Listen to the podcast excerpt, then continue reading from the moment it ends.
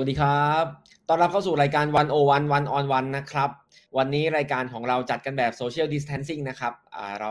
แยกย้ายอยู่ที่บ้านแล้วก็คุยกันนะครับ แต่ว่าก็จะคุยเรื่องสำคัญเรื่องหนึ่งของบ้านเมืองนะครับ เราอยู่ในบรรยากาศการเมืองแบบนี้นะครับ ทุกวันนี้เริ่มอมองซ้ายมองขวาไม่แน่ใจว่าตกลงเรามี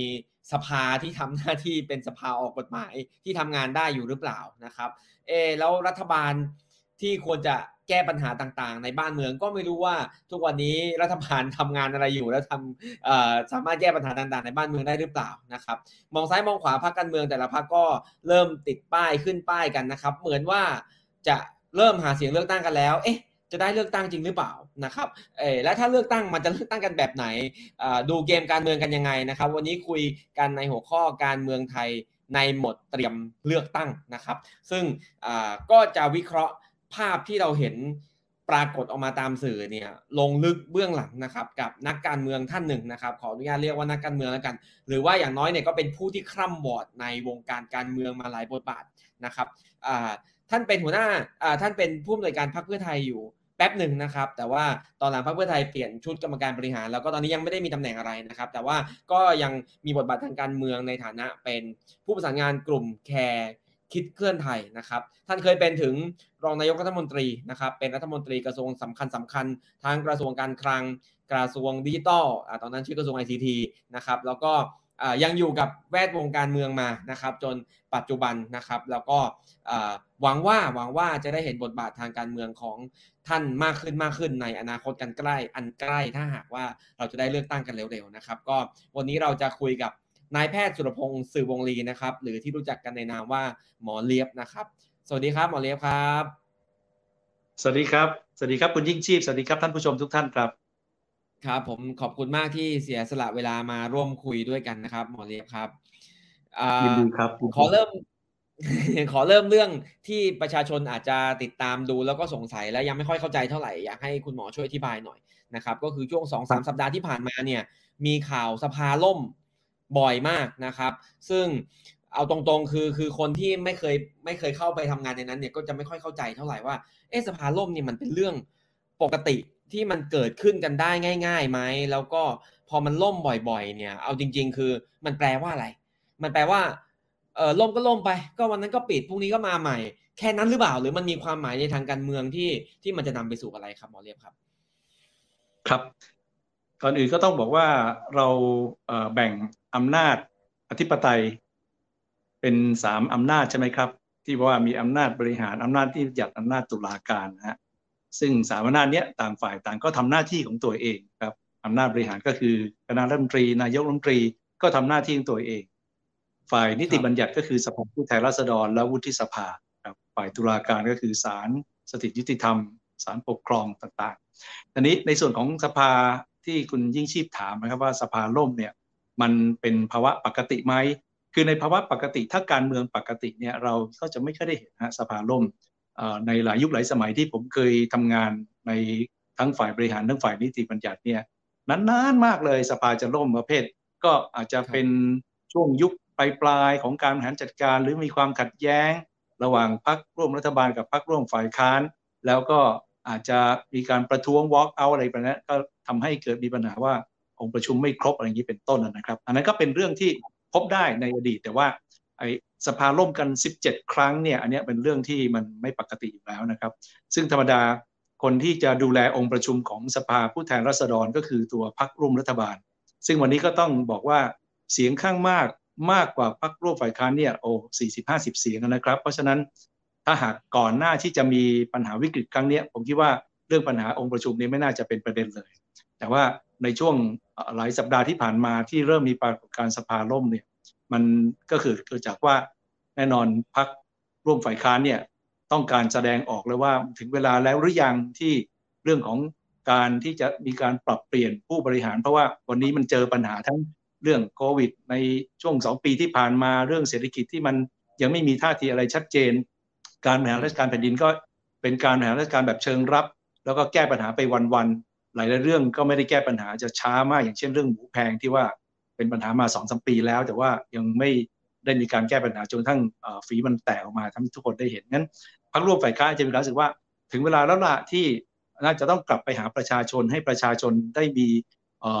อำนาจในการตัดสินใจว่าการบริหารการแผ่นดินของคณะรัฐมนตรีชุดนี้รัฐบาลชุดนี้เนี่ยยังเดินหน้าต่อไปได้หรือเปล่านะหรือควรจะเปลี่ยนคนได้แล้วนะครับ แต่แน่นอนเพียงแค่พักร่วมฝ่ายค้าน 200 กว่าเสียงเนี่ยไม่ไม่มีทางหรอกที่จะทำให้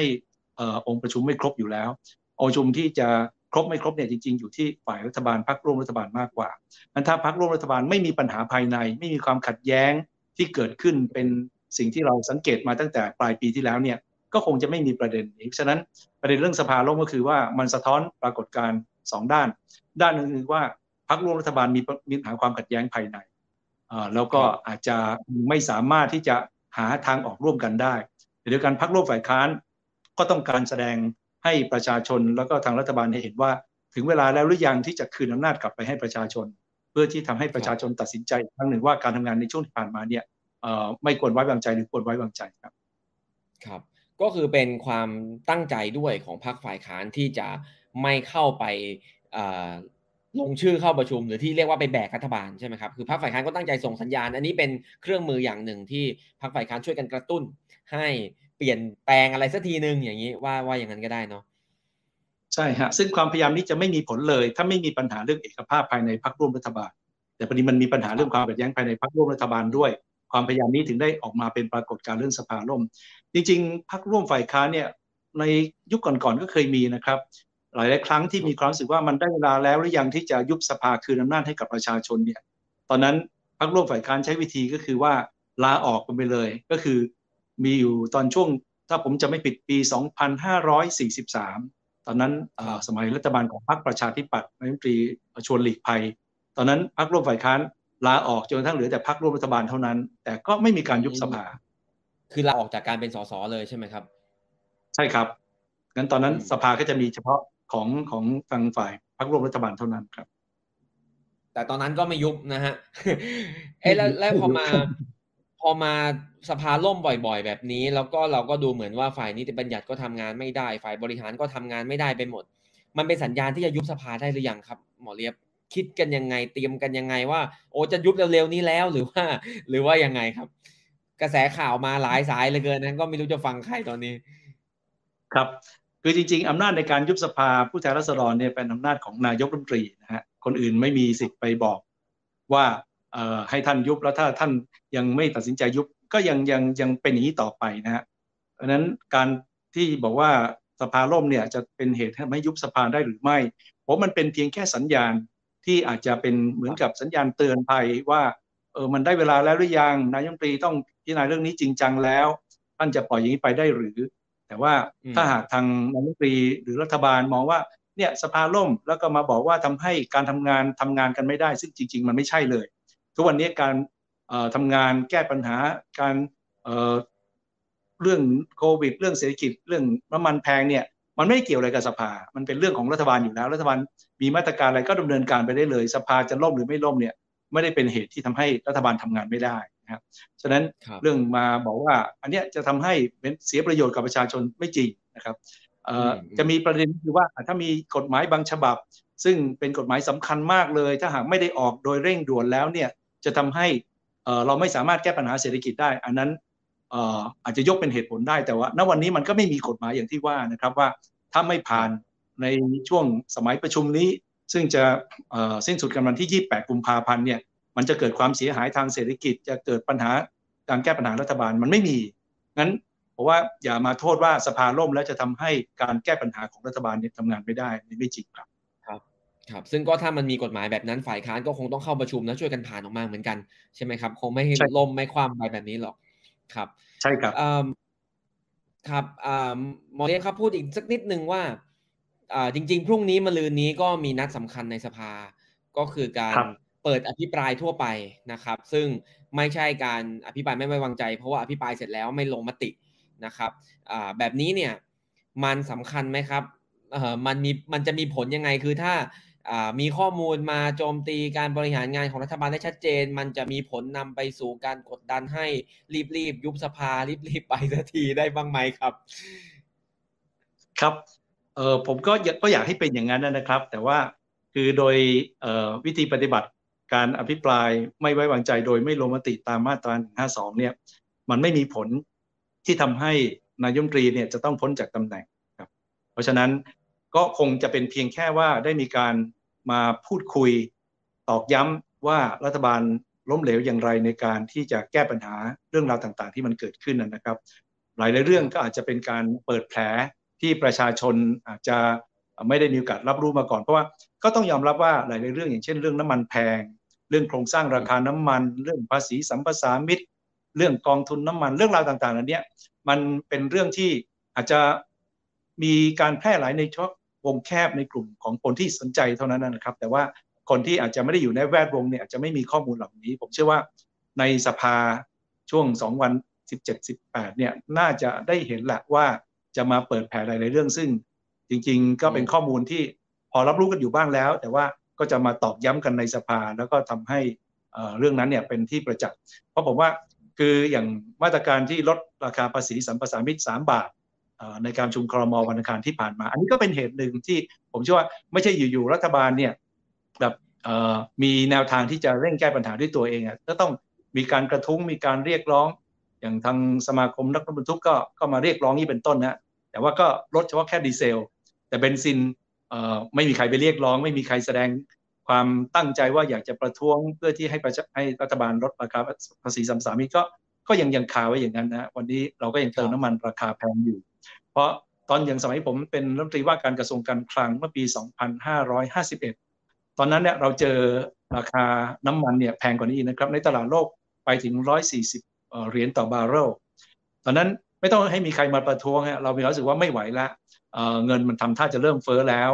แล้วก็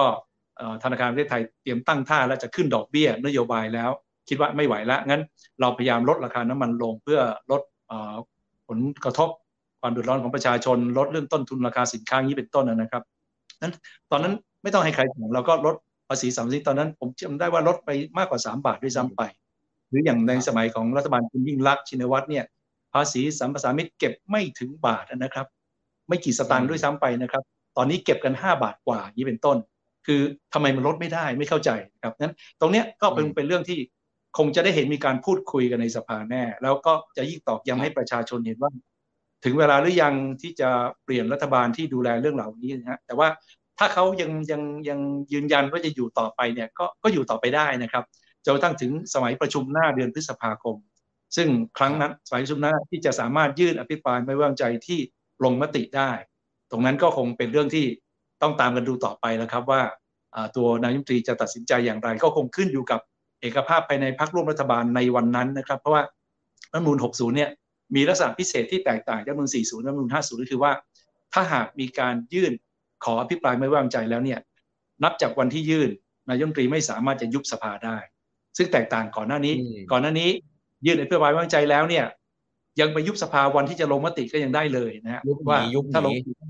ก็เช้าเช้ามืดวันนั้นก็ยุบสภาเลยก็ยังทำได้ แต่ครั้งนี้ยุบไม่ได้แล้วฉะนั้นตอนที่มีการยื่นก่อนที่จะไปถึงวันยื่นเนี่ยผมว่านายมนตรีต้องพิจารณาแล้วว่า ถ้าหากมีการอภิปรายไม่วางใจจริง ๆ เนี่ยจะรอดไหมถ้าไม่รอดอาจจะชิงยุบสภาก่อนหรือเปล่าครับ อืม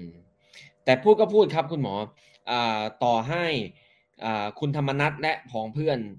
ไม่อยู่กับรัฐบาลแล้ว ต่อให้โหวตไม่ไว้วางใจเลยเนี่ย เสียงไม่ไว้วางใจรวมฝ่ายค้านเนี่ยก็ยังไม่พอใช่ไหมครับถ้าหากว่าจะทำให้จะใช้กลไกอภิปรายไม่ไว้วางใจ เพื่อถอดถอนรัฐบาลประยุทธ์ได้เนี่ย ก็ยังต้องหวังให้มีสสรัฐบาลเนี่ยมาโหวตไม่ไว้วางใจอีก ซึ่งมันมีหวังไหมครับคุณหมอผมคิดว่าขึ้นอยู่กับสถานการณ์ณขณะนั้นณวันนั้นนะครับ ผมเชื่อว่า จากนี้ถึงเดือนพฤษภาคมเรื่องราวปัญหาต่างๆเนี่ยน่าจะยังเป็นปัญหาอยู่นะครับ เราก็ยังเห็นโควิดโอเมครอนเนี่ยที่วันนี้ก็ขึ้นไป 20,000 กว่าแล้วนะครับ ถ้ารวมทั้ง RT-PCR และ ATK ด้วยนะครับ ฉะนั้นมันคงไม่ได้จบลงง่ายๆแน่นะครับ แล้วก็มันจะเกิดความอิหลักอิเหลือว่าจะเดินหน้ากันยังไงดีในเรื่องของการเปิดเศรษฐกิจ เรื่องของท่องเที่ยวจะเปิดรับเต็มที่แค่ไหนยังไงนั้นเราจะไม่ได้เห็นเรื่องการฟื้นตัวของการท่องเที่ยวเร็วนัก ครับแล้วก็รวมทั้งเรื่องเกี่ยวกับการดูแลเรื่องราคาน้ำมัน ถ้ายังราคามันเป็นนี้ไปเรื่อยๆเนี่ยเงินเฟ้อที่มันเพิ่มขึ้นเนี่ยมันจะไหวไหมเราวันนี้เริ่มก่อนหน้าที่จะมีราคาน้ำมันแพง เราก็เห็นแล้วว่าธุรกิจรายขนาดกลางขนาดย่อมเนี่ยก็ล้มหายใจจากกันไปมากมายแล้ว คนจะรู้สึกยังไง หรือแม้อย่างที่เมื่อถึงก่อนก่อนที่ประธานสภาอุตสาหกรรมออกมา พูดว่าถึงเวลายุบสภาแล้ว เพราะว่าไม่มีอะไรแย่กว่านี้อีกแล้วนะครับ เพราะว่า เราไม่เคยเห็นนะครับบรรยากาศแบบนี้ที่ภาคเอกชน โดยเฉพาะอย่างยิ่งคนที่ดำรงตำแหน่งเป็นทางการประธานสภาอุตสาหกรรมเนี่ยจะออกมาพูดอย่างนี้นั้นมันถึงจุดที่ทนไม่ไหวกันแล้วหรือยังนั้นพอถึงตอนนั้นเนี่ย ผมว่าตัวคนที่เป็นสสเองต้องเริ่มฟังเสียงประชาชนในพื้นที่ละถ้าประชาชนในพื้นที่บอกไม่ไหวแล้ว ถึงเวลาหรือยังเนี่ยนะ ก็อาจจะตัดสินใจที่จะแบบไม่ไม่โหวตหรืออาจจะขาดประชุม จนกระทั่งทำให้องค์ประชุมครบก็จริง แต่ว่าพรรคร่วมฝ่ายค้านอาจจะโหวตไม่ไว้วางใจได้มากกว่าทางพรรคร่วมรัฐบาลที่เหลืออยู่ในสภาตอนนั้นก็ได้นะครับอันนั้นเป็นเรื่องที่อะไรก็เกิดขึ้นได้ทั้งนั้นเพราะผมว่า พอเข้าสู่ปีสุดท้ายของสภาเนี่ยผมเชื่อว่าสสทุกคนตอนนี้เตรียมตัวเลือกตั้งแล้วล่ะ คือใครที่บอกว่าโอ้ยไม่ยุบสภาหรอกจะอยู่กันถึงปีหน้าเดือนมีนาคม 66 แล้วจะต้องยืดไปมีการเลือกตั้งอาจจะเป็นเมษาหรือต้นพฤษภานะฮะ อันนั้นผมว่าปากแข็งทุกคนนะครับ ถึงเวลาตอนนี้เตรียมเลือกตั้งกันหมดแล้ว เตรียมที่จะหาเสียง เตรียมวางแบบแกนนำที่ในพื้นที่ที่จะช่วยกันหาเสียงแล้วล่ะครับผมว่าไม่มีใครหลายพื้นที่ก็ขึ้นป้ายกันหมดแล้ว หลายหลายที่ขึ้นป้ายแล้วครับ แล้วพักการเมืองหลาย ๆพักก็เห็นขึ้นป้ายกันเต็มเลยนะครับ ครับขึ้นเหมือนแบบจะเลือกได้อีกไม่กี่วัน เราดูเราก็เอ๊จะเลือกแล้วใช่ไหมนะฮะเราก็ลุ้นไปด้วย แล้วผู้ว่าก็ยังไม่เลือกนะฮะเออเอหรือจะเลือกใหญ่ก่อนผู้ว่าอะไรเงี้ยก็เป็นเป็นคำถามที่หลายคนก็อยากรู้นะครับผมเตรียมคำถามใหญ่ไว้คำถามหนึ่งแต่ผมกลัวคุณหมอขโมยตอบไปก่อนที่ผมจะถามงั้นผมถามเลยแล้วกันนะครับ เนื่องจากว่าคุณหมอเนี่ยก็อยู่ในรัฐบาลชุดที่บ้านเมืองเป็นขาขึ้นทางด้านเศรษฐกิจมาก่อนนะครับ เอ่อแต่ว่าตอนนี้เนี่ยเละเทะเหมือนเป็นขาลงจนอย่างที่ว่าไม่รู้ว่ามันลงกว่านี้ได้หรือเปล่านะครับทั้งปัญหาเศรษฐกิจและปัญหาโควิด ด้านสุขภาพเอาสองเรื่องพอนะครับเศรษฐกิจกับเรื่องสาธารณสุขเนี่ยขอให้คุณหมอช่วยบรีฟหน่อยเมื่อกี้พูดถึงเรื่องภาษีสรรพสามิตพูดถึงอะไรไปแล้ว ถ้าให้คุณหมอมองบ้านเมืองตอนนี้เนี่ยสองปัญหาใหญ่ๆเนี่ยถ้ารัฐบาลมีศักยภาพมีประสิทธิภาพคิดถึงประชาชนมันดีกว่านี้ได้ไงครับ มันมีอะไรที่เขาสามารถทำได้ไหม แต่เขาไม่ยอมทำสักทีอะไรแบบนี้ครับ ช่วยชี้แนะหน่อยครับ ครับ เอาเริ่มต้นจากโควิดก่อนก็ได้นะครับ เพราะว่าโควิดนี่ก็ต้องถือว่าเป็นเรื่องใหญ่ที่ไม่คาดฝันนะ ผมคิดว่าตัวรัฐบาลเองก็คงไม่คาดฝันว่าจะมีโควิดมาเมื่อตอนต้นปี 63 แล้วตัวนั้นแหละเป็นตัวที่มันสะท้อนถึงความด้อยประสิทธิภาพของการบริหารจัดการครับถ้าหากเป็นรัฐบาลที่มีประสิทธิภาพนะครับเราจะเห็นเลยว่า เรื่องของการรับมือโควิด ตั้งแต่ต้นปี 63 เนี่ยจะทำได้ดีกว่านี้แน่นอน ไม่มีการประกาศพรกฉุกเฉินแน่ ไม่ต้องมีตัวบคที่จะต้องเป็นแบบคอขวดในการตัดสินใจเรื่องราวต่างๆนะครับ เพราะว่าเรื่องของโควิด มันเป็นโรคอุบัติใหม่ เป็นโรคระบาดระดับโลก แล้วมันเป็นเรื่องที่มันมีการพลิกแพลงเปลี่ยนแปลงตลอดเวลา มาถึงวันนี้มันมองย้อนกลับไปเนี่ยก็เห็นอะไรที่มันน่าตื่นเต้นที่เราไม่เคยเห็นมาก่อนนะครับ โรคไข้หวัดสเปนเมื่อร้อยปีที่แล้วร้อยประมาณร้อยสี่ปีที่แล้วเนี่ยตอนนั้นไม่มีใครเคยมีประสบการณ์แน่นอน เพราะว่ามันมันตอนนั้นเราไม่รู้อยู่ที่ไหนกันนะครับงั้นเราไม่รู้มันกลายพันธุ์กันอย่างไร มันแพร่ระบาดกันหนักแค่ไหน แล้วก็สุดท้ายแล้วมันสงบได้ยังไง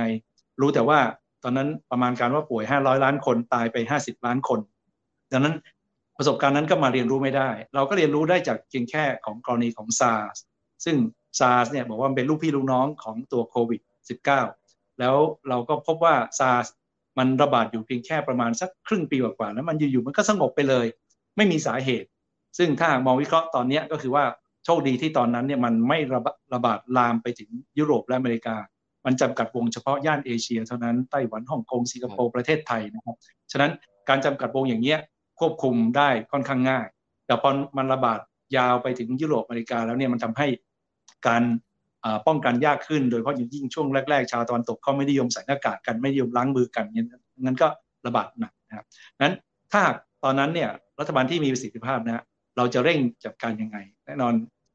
ช่วงปีแรกของการระบาดเนี่ยตอนนั้นผมก็ได้เข้าไปช่วยบ้างในวอรูมของกระทรวงสาธารณสุขนะครับไป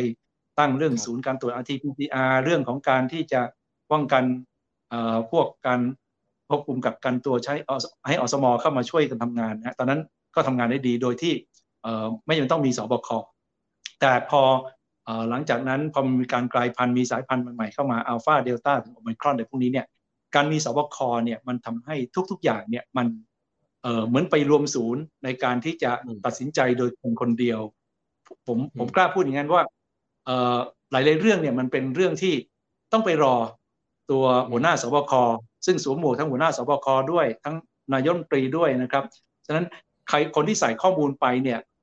เนื่องจากมันเป็นโรคใหม่มันก็ใส่ข้อมูลกันหลายด้าน งั้นอยู่ที่ว่าวิจารยานของคนที่รับผิดชอบจะตัดสินใจอย่างไรนะครับงั้นแต่ถ้าเป็นระบบของการบริหารจัดการปกติตอนนั้นที่เราทำกับซาหรือไข้หวัดนกเนี่ยเราใช้เป็นที่ประชุมของนักระบาดวิทยา ซึ่งก็ถกกันไปถกกันมาเสร็จปุ๊บเนี่ยตัดสินใจด้วยข้อมูลเชิงวิชาการ แล้วทำให้ทุกอย่างเนี่ยมันแบบควบคุมได้ ด้วยข้อมูลที่ทันสมัยและพร้อมที่จะปรับเปลี่ยนตลอดเวลา แต่พอเป็นสบคเนี่ยสมมติตัดสินใจในตัวสบคกระทรวงสาธารณสุข ต้องส่งมาสบคชุดเล็กในระดับชาติ ส่งมาสบคชุดใหญ่ส่งเข้าคอรมอโอ้ยขั้นตอนต่างๆ นี่ใช้เวลานานมากอย่าง ตอนนั้นที่พอระบาดรอบแรกตอนเดือนเมษายน 63เนี่ยมันทำท่าที่เราจะเริ่มควบคุมได้แล้ว ผม ทางสบคสาธารณสุขเองเนี่ยบอกแล้วมันถึงเวลาเปิดเมืองได้แล้ว เพราะว่าคนยากคนจนกั้นหายใจกันไม่ไหวแล้ว แต่กว่าจะได้เปิดเมืองจริงเนี่ยโอ้ต้องทั้งบีบทั้งเค้นกว่าจะเปิดเมืองกันได้เนี่ยใช้เวลานานมาก และผลทบต่อเศรษฐกิจก็มีมาก หรือตอนช่วงนั้นที่บอกว่าเนี่ยจะไม่เปิดประเทศแน่ ถ้าหากสมมติว่าไม่เป็นศูนย์สิบสี่วันติดต่อกันนี้เป็นต้นฮะมองย้อนกลับไปความคิดแบบเป็นศูนย์ราย 14 วันเนี่ยมันเป็นความคิดที่ไร้เดียงสามากๆนะครับนั้นถ้าตอนช่วงปีแรก 63 เนี่ย เราเริ่มเปิดประเทศ เอ่อเรื่องการท่องเที่ยวเราจะไม่ซบเซาขนาดนี้ก็ได้เรื่องหลายเรื่องที่มันแบบเริ่มแบบพังระเนระนาดเนี่ยมันก็เริ่มต้นจากช่วงนั้นนะครับนั้นพอมาตอนช่วงหลังตอนเจอเดลต้าเจอโอมิครอนเนี่ยมันพอมีความไม่แน่นอนของข้อมูล มีความเห็นหลากหลายสบคก็งงไปงงมาเปลี่ยนกลยุทธ์กันจนกระทั่งแบบ เราก็มองไม่ออกว่าตกลงแล้ววันนี้กำลังทำอะไรกันอยู่นะแม้ถึงวันนี้เองก็ตามเนี่ยตกลงจะเดินหน้ากันแบบไหน เพราะว่าเสียงดึงรั้งมันมีหลายทางมากนั้นวิจารยานของผู้นำตัดสินใจเนี่ยนี่สำคัญมากนั้นถ้าเป็นผู้นำที่มีประสิทธิภาพเนี่ยจะฉับไวมีความยืดหยุ่นในเดียวกันเองก็ฉับไวด้วยพอพร้อมที่จะรับข้อมูลใหม่ แล้วก็ตัดใจได้ทันทีครับโดยเรียนจากประสบการณ์ในต่างประเทศ จริงสงการในต่างประเทศในยุโรปในหลายประเทศที่ตอนนี้เขาเริ่มเปิดเมืองแล้ว ไม่ต้องมีการตรวจแล้วเนี่ยก็น่าจะเป็นบทเรียนที่เราน่าจะเริ่มเรียนรู้ได้งั้นผมเชื่อว่าจะไม่มีเคส เป็นล้านขนาดนี้ตายเป็นหมื่นขนาดนี้แน่นอนครับอันนี้ในส่วนของเศรษฐกิจก็แบบเดียวกัน คือตอนช่วงที่เราเริ่มตั้งกลุ่มแคร์กัน จริงกลุ่มแคร์เนี่ยมีการเริ่มก่อตั้งก็เพราะว่าร้อนใจจากเรื่องเศรษฐกิจนี่แหละครับ เจอโควิดแล้วมันรู้สึกจะรับมือกันไม่ไหว แล้วก็ทำท่าเศรษฐกิจจะพังงั้นเราเลยนั่งคุยกันในคนในกลุ่มแคร์ผู้ก่อตั้ง ทั้งเป็นนักการเมืองเก่าทั้งนักเศรษฐศาสตร์อย่างอาจารย์สุพุทธสายเชื้ออย่างนี้เป็นต้นนะ ก็มาคุยว่าเศรษฐกิจแย่แน่ ถ้าหากไม่รีบ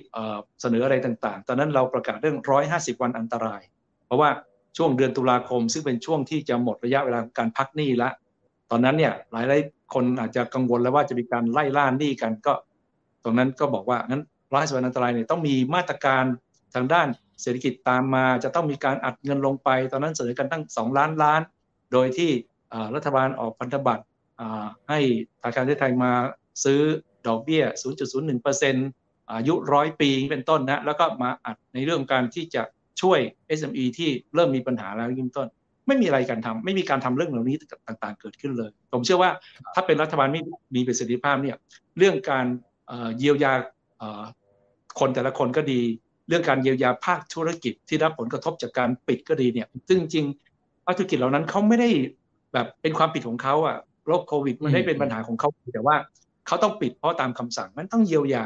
ในต่างประเทศมีบทเรียนเยอะแยะมากมายว่าเขาเยียวยาโดยที่ไม่ต้องมีข้อจำกัดอะไรส่งกันไปเต็มที่ แต่ในประเทศไทยเนี่ยต่างปิดแล้วก็ไม่มีการเยียวยางั้นมันก็เลยเกิดผลกระทบระเนระนาดกัน ดังนั้นข้อเสนอต่างๆ ที่กลุ่มแคร์เคยเสนอเนี่ยไม่เคยมีการทำเลยมีมาขอข้อมูลเหมือนกัน มีแอบมาขอข้อมูล ก็ไม่ไปไม่ไม่เอาไปทำของอะไรนี้เป็นต้นนะงั้น เราจะไม่เห็นปัญหาทางเศรษฐกิจรุนแรงขนาดนี้แน่ ถ้าเรามีผู้นำที่มีสิทธิภาพตัดสินใจเยียวยาตั้งแต่เริ่มต้น เริ่มที่จะมีการไม่ให้ SME เนี่ยล้มหายตายจากไป เริ่มเปิดเมืองเร็วที่สุด ในตอนช่วงปีแรกเรามีเคสทั้งหมดแค่ 4,000 รายเท่านั้นนะครับ แต่ก็ยังปิดเมืองไปตลอดเป็นต้น ซึ่งมองย้อนกลับไปก็จะเห็นข้อบกพร่องมากมาย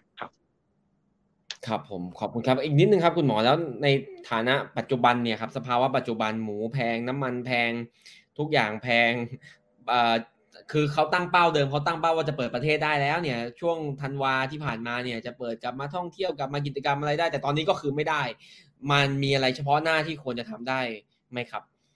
ในด้านเศรษฐกิจที่มันจะช่วยชีวิตคนได้มากกว่านี้ ครับคือผมคิดว่า ต้องกลับมาตั้งสตินะครับว่าตกลงแล้วเนี่ยจะเปิดประเทศแบบไหนยังไงที่ทำให้คนที่เป็นนักท่องเที่ยวเองเนี่ยก็รู้สึกว่ามาเที่ยวแล้วก็ไม่เป็น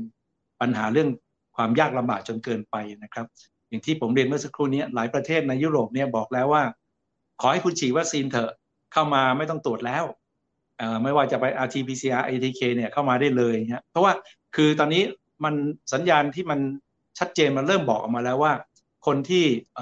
ติดโอมิครอนเนี่ยอัตราตายเนี่ยมันต่ำมากนะครับ และส่วนใหญ่ก็คือคนที่เป็นเรียกว่ามีภาวะเปราะบาง ผู้สูงอายุ หรือมีโรคประจำตัวที่รุนแรงยี่เป็นต้นนะครับ คนในกลุ่มอื่นๆ ที่แข็งแรงเนี่ยแทบไม่มีใครเป็นอะไรหนักเลย ผมมีมิตรสหายที่ติดโอมิครอนเนี่ยตอนนี้การติดโอมิครอนนี่เป็นเรื่องปกติธรรมดาที่แบบอาบอกผมติดแล้วนะครับเอ่อเอ่อน้องติดแล้วนะครับ แล้วปรากฏว่าเป็นอยู่สามวันเหมือนกับไข้หวัดแล้วก็หาย ไม่มีอะไร ไม่น่ากังวลงั้นต้องเริ่มกลับมาทบทวนกันจริงว่าเรื่องการที่เราใช้มาตรการต่างๆ เหล่านี้เราเราเป็นมาตรการที่มันมันช่วยแก้ปัญหาได้จริงหรือเปล่า อย่างมันมีข้อมูลล่าสุดที่จอห์นฮอปกินสรุปออกมานะครับว่า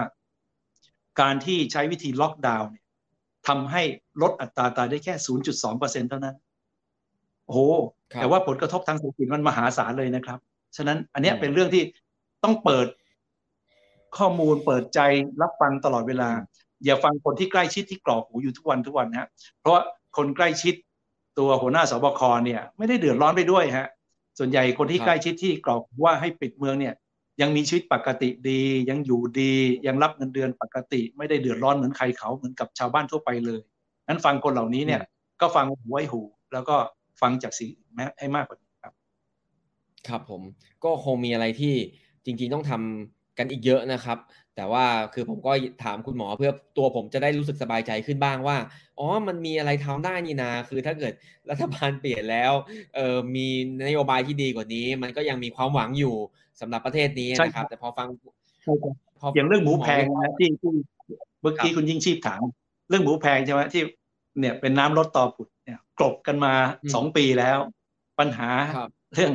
ไอเมริกัน African swine flu เนี่ย ไอ swine fever เนี่ยมันมันเป็นปัญหามาตั้งนานแล้วแต่คุณกลบปัญหานี้ได้ยังไง แล้วพอเจอปัญหาพวกแทนที่จะรีบแก้ปัญหาก็ไม่แก้ แล้วก็ปล่อยให้หมูแพง เพราะว่ามีการกักกันกักตุนไอตัวเนื้อสุกรนี้เป็นต้นนะฮะพอถูกเปิดโปงออกมาอ้าวก็เร่งระบายออกมาได้นะราคาหมูก็ลดลงนี้เป็นต้นนะครับ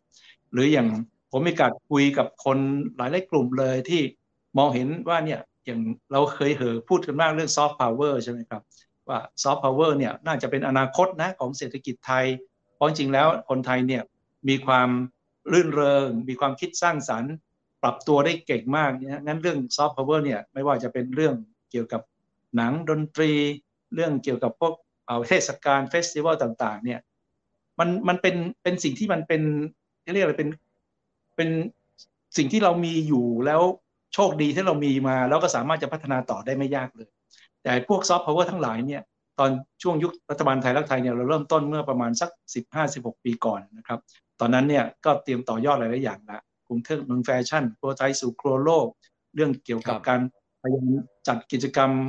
ต่างๆ ดนตรีเรื่องอะไรต่างๆเหล่านี้นะครับ พอหยุดชะงักไปเนี่ยหลังๆก็ก็ไม่ได้มีการพัฒนาต่อ ทั้งที่ตอนนั้นเรามีคนที่มีความคิดสร้างสรรค์น้อยกว่าทุกวันนี้ วันนี้มีคนมีความคิดสร้างสรรค์มาก แต่ มันเป็นเพียงแค่ระบบนิเวศเนี่ยมันไม่ได้เอื้ออำนวย ผมคุยกับคนที่เขาจัดเทศกาลดนตรีเนี่ยฮะบอกว่า วันนี้พอจัดเทศกาลดนตรีนะ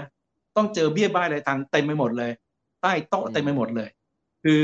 จัดเขตนี้ก็จะมีกฎเกณฑ์แบบนี้ของสถานีตำรวจของอะไรต่างเหล่านี้ ซึ่งกฎเกณฑ์เหล่านี้มันทำไมไม่เหมือนกันในแต่ละเขตนี่เป็นต้นนะครับ อันนี้ก็เป็นเรื่องเป็นปัญหาที่ไม่ไม่ไม่สะดวกในการทำธุรกิจอันนี้เป็นปัญหาที่แบบ ปรีกย่อยมาก แต่มันสะท้อนเห็นว่า ขณะนี้มันเหมือนกับว่าไม่มีใครมองวิสัยทัศน์ของประเทศจากนี้ต่อไปจะเดินหน้าอย่างไร แล้วจะสร้างระบบนิเวศที่มันเอื้ออำนวยกับสิ่งที่เราบอกว่าเป็นอนาคตไม่ว่าจะเป็นซอฟต์พาวเวอร์ไม่ว่าจะเป็นเรื่องนวัตกรรมนะวันนี้เหมือนเหมือนกับไม่มีใครบริหารประเทศแล้วอยู่กันไปวันๆเนี่ยครับ ครับผมฟังแล้วก็ไม่มีใครบริหารประเทศนะฮะพรกฉุกเฉินรวบอำนาจตัดสินใจ ฟังแต่คนใกล้ตัวไม่ฟังหลักฐานทางวิทยาศาสตร์ ไม่ฟังเสียงอื่น ๆ มันมันดูปัญหามันมันชี้ไปไปหาคนเดิมๆยังไงก็ไม่รู้นะครับ แต่มาถึงตรงนี้นะฮะก็อยากจะชวนผู้ชมผู้ฟังนะครับที่ติดตามอยู่นะครับ อยากให้ผมถามคุณหมอเลี้ยงคนเดียวนะครับ มีอะไร อยากจะถามคุณหมอเลียบ อยากจะพูดคุยกันก็คอมเมนต์เข้ามาข้างใต้นะครับ แต่ว่าเราจะเอามาถามคุณหมอเลียบกันประมาณสักสองทุ่มครึ่งนะครับ ตอนนี้เนี่ยก็อยากจะเปลี่ยนโหมดไปพูดถึงโหมดเลือกตั้งบ้างนะครับ ตามโจทย์หัวข้อวันนี้ครับผมก็อยากจะเริ่มชวนคุยอย่างนี้ครับ คุณหมอถ้าเกิดมีเลือกตั้งครั้งหน้าเนี่ยคือตอนนี้ระบบเลือกตั้งมันเปลี่ยนแล้วด้วยนะครับแต่ว่าก็เปลี่ยนเฉพาะรัฐธรรมนูญ ส่วนกฎหมายลูก ก็ยังไม่ออก อันดับแรกคือเรามั่นใจได้ไหมว่าเราจะได้เลือกตั้งการตามระบบใหม่ จริงบัตรสองใบเนี่ยแล้วถ้ามันเป็นระบบใหม่จริงเนี่ยอ่าก็ถามตรงๆฮะคุณหมอคิดว่าพรรคเพื่อไทยก็จะได้เปรียบก็จะแบบค่อนข้างจะมุ่งเป้าแลนสไลด์สามร้อยเจ็ดสิบหกเสียงอะไรขนาดนั้นได้เลยไหมครับ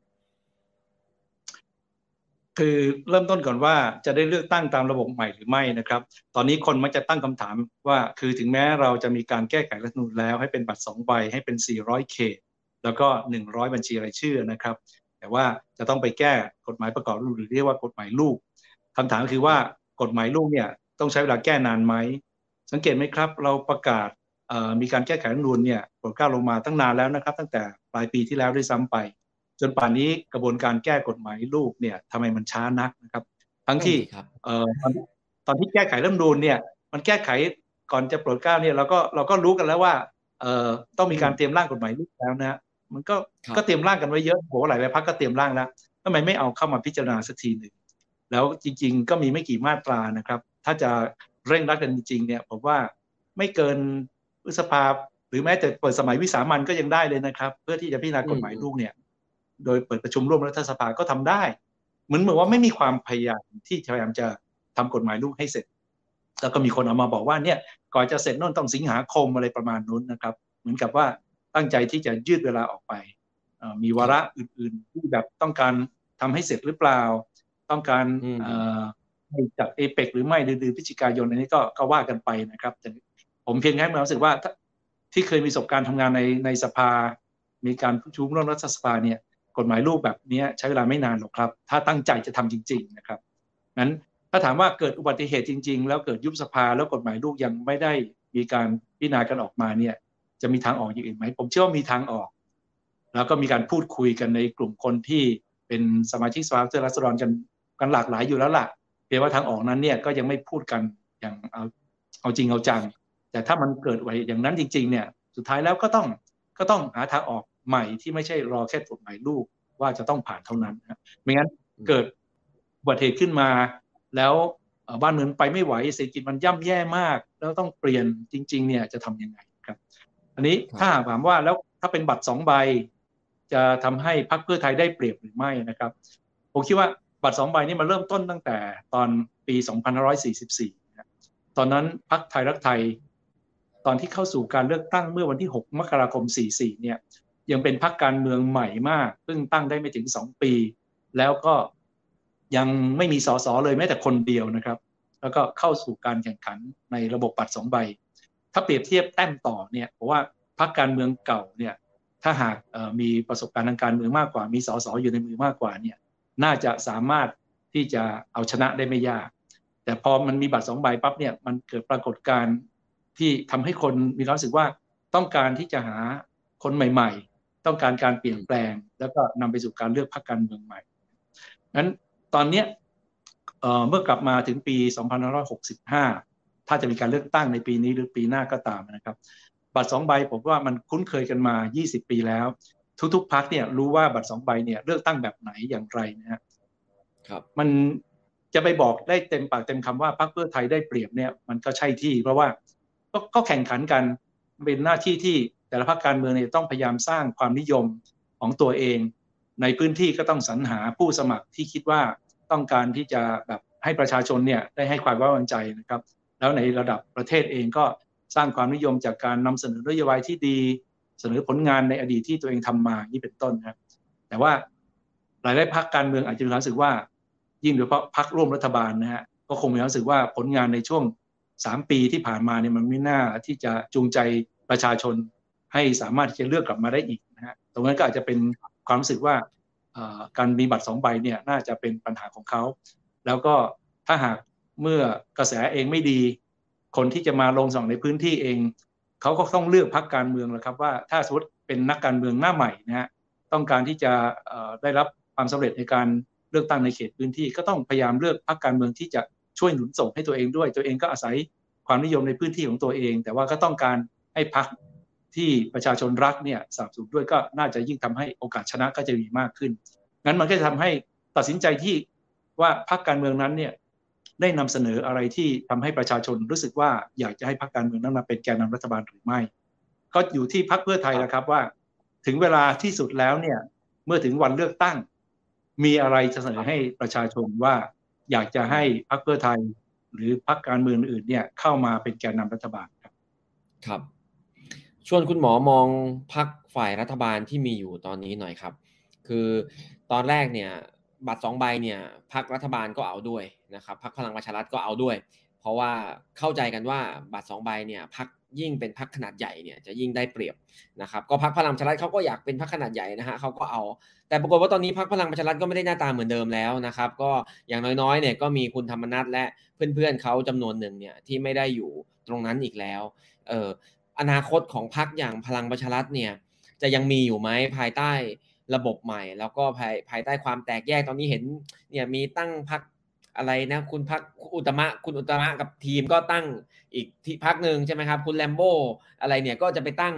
อ่าอีกพักหนึ่งนะฮะรวมไทยสร้างชาติแล้วอะไรขออภัยลืมชื่อ แล้วไทยสร้างสรรค์เอ่ยอะไรเอ่ยเต็มไปหมดอ่านะครับเอ่อพรรครัฐบาลเขาจะลงสนามแบบ แยกกันเป็นสี่ห้าพักแบบนี้ เขาจะยังไหวเลยครับ ในในระบบบัตรสองใบ ครับ อย่างที่คุณยิ่งชีพบอกครับว่าตอนแรกบัตรสองใบเนี่ย มีพักพลังประชารัฐสนับสนุนด้วยใช่ไหมครับเพราะว่าอันนั้นเอ่อมันมันสะท้อนให้เห็นเรื่องความเป็นอนิจจังนะครับผมคิดว่าวันนั้นที่พรรคพลังประชารัฐสนับสนุนเรื่องบัตรสองใบเนี่ยเพราะวันนั้นเนี่ยพรรคพลังประชารัฐยังไม่มีปัญหาภายในพรรค แล้วก็คิดว่าถ้าหากระบบบัตรสองใบเนี่ยจะทำให้สามารถที่จะได้รับคะแนนเสียงเนี่ยมาก เพราะว่าต้องยอมรับว่าตัวผู้สมัครหรือตัวสสเก่าของพลังประชารัฐเนี่ยก็แข็งแกร่งในหลาย ๆ พื้นที่นะก็เป็นผู้ที่ได้รับความนิยมชมชอบจากประชาชนในพื้นที่พอสมควรก็ในเขตพื้นที่เนี่ยเขาก็ไม่กังวล แล้วในขณะเดียวกันเองก็อาจจะคาดหวังว่าเนี่ยเดี๋ยว พอแก้เป็นบัตรสองใบแล้ว ตัว party list เองของพลังประชารัฐคะแนนนิยมของพลเอกประยุทธ์ อาจจะทำให้ได้มีโอกาสมี party list เพิ่มมากขึ้นบวกบวกเข้ามาในเรื่องของเขตพื้นที่ด้วยนะครับ ซึ่งตรงนั้นเนี่ยก็คิดได้เพราะตอนนั้นอาจจะยังไม่มีโอมิครอน อาจจะยังมีความแตกแยกไปในพรรคประชารัฐเรายังคิดว่าเดี๋ยวสักพักหนึ่งเศรษฐกิจก็จะฟื้นตัว ฟื้นตัวแล้ว เดี๋ยวความนิยมก็กลับมาเรื่องของการแจกเงินคนละครึ่งก็จะทำให้ ประชาชนชื่นชมยินดีกับผลงานของรัฐบาล อันนั้นก็เป็นหน้าวันนั้น มาวันนี้มันทุกอย่างมันเปลี่ยนไปอย่างที่คุณยิ่งชีพว่าฟังแต่แยกกันในพลังประชารัฐก็ดี ผลงานรัฐบาลณวันนี้เจอเข้าไปหลายดอกนะทั้งโอมครอนด้วย ทั้งหมูแพงด้วยเจอน้ำมันแพงเข้าไปอีกไม่รู้จะเจออะไรไปอีกหลังจากนี้นะครับฉะนั้นโอกาสของพลังประชารัฐในการเลือกตั้งครั้งหน้าว่าลดน้อยถอยลงแล้วการที่มีบัตรสองใบอาจจะไม่ข้อได้เปรียบแล้วนะครับ แล้วยิ่งพอมีพรรคการเมืองใหม่ ๆ เข้ามาร่วมสนามการเลือกตั้งมากขึ้นอย่างที่เราเอ่ยชื่อกันไปนะว่าจะเป็นที่สร้างอนาคตไทยนะที่เพิ่งก่อตั้งใหม่ รวมไทยสร้างชาตินี้เป็นต้นนะครับ ตรงนั้นก็คงจะมีโอกาสบ้าง แต่ถามว่าพรรคการเมืองใหม่ๆเนี่ยมีโอกาสมากน้อยแค่ไหนผมคิดว่าน่าจะน้อยนะครับพอเป็นระบบบัตรสองใบแล้วเนี่ยเราจะไม่ได้เห็นโอกาสแบบเดิมอีกแล้วที่ว่าตอนรัฐมนูล60 เดิม ก่อนที่จะมีการแก้ไขใหม่เนี่ย ที่บอกว่าประมาณสัก 70,000 เสียงก็จะได้สสหนึ่งที่นั่งนะครับ คราวนี้ถ้าหากเป็นระบบบัตรสองใบ โอกาสที่จะได้หนึ่งที่นั่งเนี่ยจากระบบปาร์ตี้ลิสต้องไปประมาณสักสามแสนห้าโอ้งั้นตัวเลขนี่จะหายไปห้าเท่าเลย ใครที่เคยได้สิบก็จะเหลือแค่สองนี่เป็นต้นนะครับ ฉะนั้นพรรคการเมืองใหม่ที่ตั้งขึ้นมาหวังว่าจะได้สักสิบยี่สิบที่นั่งมันจะไม่ได้อีกแล้วงั้นเราจะเริ่มเห็นแล้วว่าปัญหาพรรคการเมืองใหม่ที่เพิ่งเริ่มตั้งขึ้นเนี่ยยังตั้งตัวไม่ทันแน่ งั้นถ้าถามให้เดาใจพรรคการเมืองใหม่ที่เพิ่งเริ่มก่อตั้งนะให้ยุบสภาเร็วเนี่ยผมว่าเขาไม่ชอบแน่เขาอยากให้ยืดไปสักระยะหนึ่งเพราะว่าถ้าไม่มีการเปลี่ยนกติกาที่บอกว่าจะต้องมีการทำ primary vote นะครับ ตรงนั้นน่ะก็จะเป็นเรื่องใหญ่มาก เพราะว่าผมเชื่อว่าพรรคการเมืองที่มีการตั้งตัวแทนในระดับเขตเพื่อทำ primary vote เนี่ยที่แบบพอเป็นเนื้อเป็นหนังสามสี่ร้อยเขตเนี่ยนะครับสามร้อยกว่าเขตสองร้อยเขตเนี่ย ไม่เกินสี่พักพักอื่นๆเนี่ยผมว่าตั้งกันมาสิบยี่สิบเขตเท่านั้นแหละอย่างเงี้ย ยิ่งถ้าพักการเมืองใหม่ที่เพิ่งตั้งจะไม่มี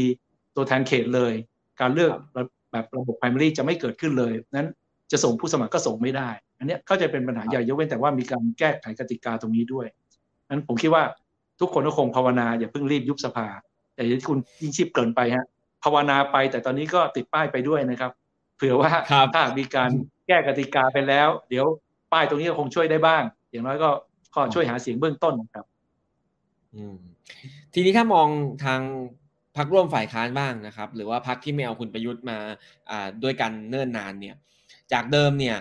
ตามกติกาเลือกตั้งรัฐมนูล60 เนี่ยก็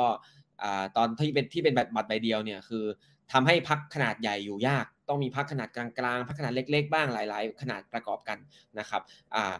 ทีนี้พอถ้าเป็นบัตรสองใบสมมุติเราเรียบร้อยว่าแก้กฎหมายลูกแก้อะไรได้สมบูรณ์แบบนะครับ ไปลงสนามพักร่วมฝ่ายค้านยังจะแตกเป็นหลาย ๆพักไหม แล้วมันจะสู้เขาได้ไหมครับ หรือว่ามันจะมีแนวโน้มที่จะต้องกลับมารวมกันเป็นพักใหญ่ ๆ ไม่กี่พักเพื่อลงสนามแล้วก็เรียกว่ากว่าที่นั่งแลนสไลด์อะไรแบบนี้ครับ ครับ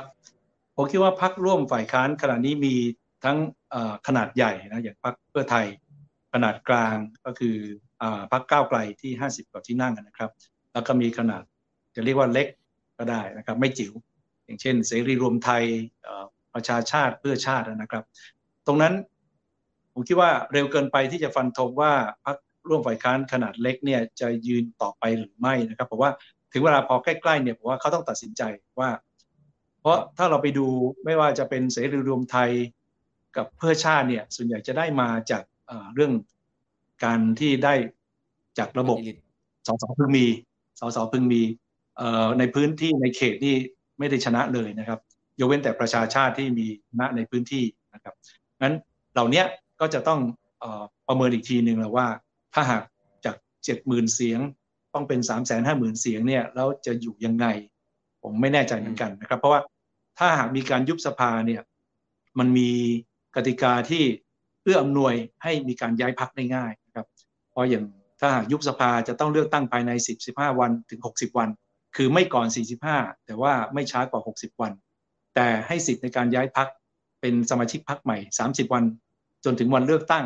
ก็ได้แล้ว เพราะฉะนั้นเราจะเห็นการย้ายพักครั้งใหญ่แน่นอน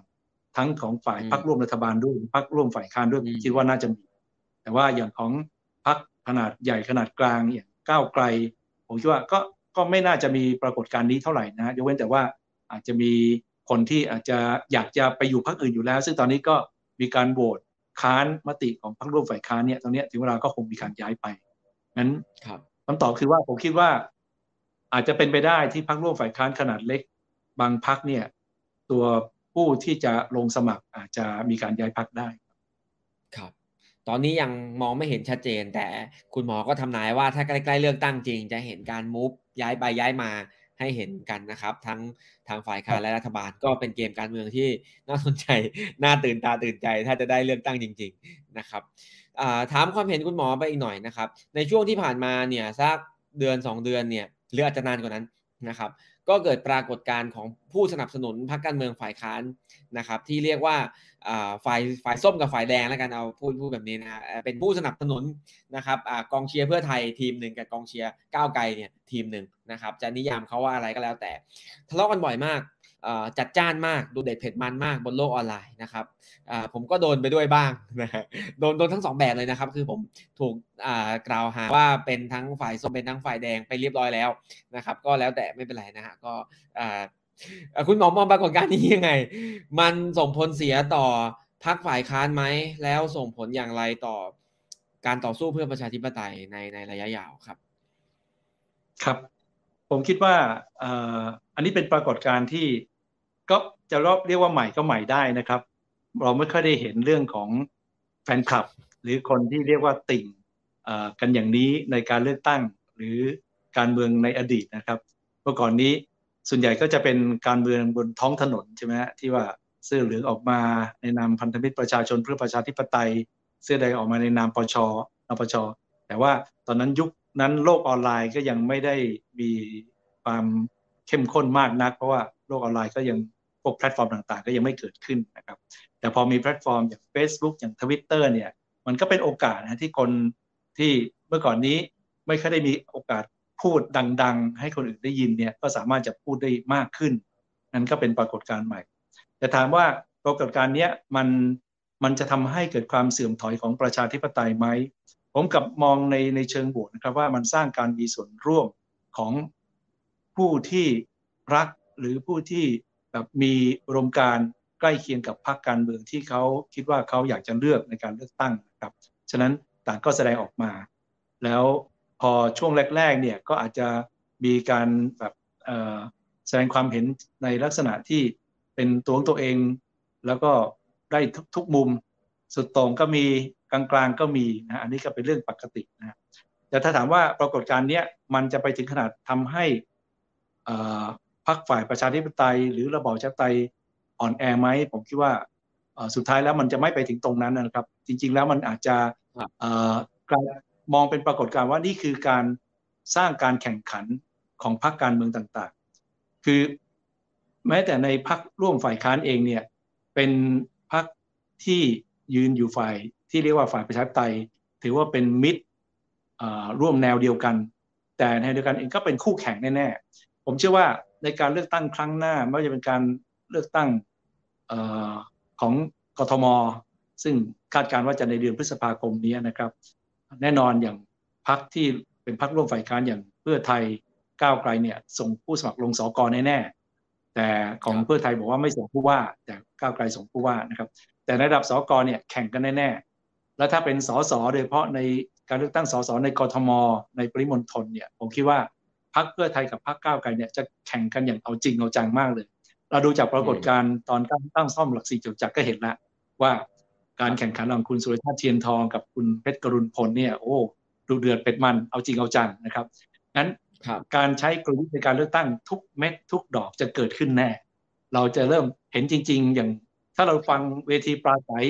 โค้งสุดท้ายวันที่ 28 มกราคมนะฮะเราจะเห็นมีบางทีมีการโต้ตอบกันไปมา ระหว่างเวทีปราศัยเหมือนกันนี่ก็เป็นเรื่องปกติธรรมดาต้องมองว่า นี่คือเรื่องปกติของการแข่งขันในการเลือกตั้ง ถึงแม้จะเป็นฝ่ายที่เรียกว่าฝ่ายชาติไตยด้วยกันเนี่ย แต่การแข่งขันมันก็ไม่มีใครออมมือใครอยู่แล้วครับงั้น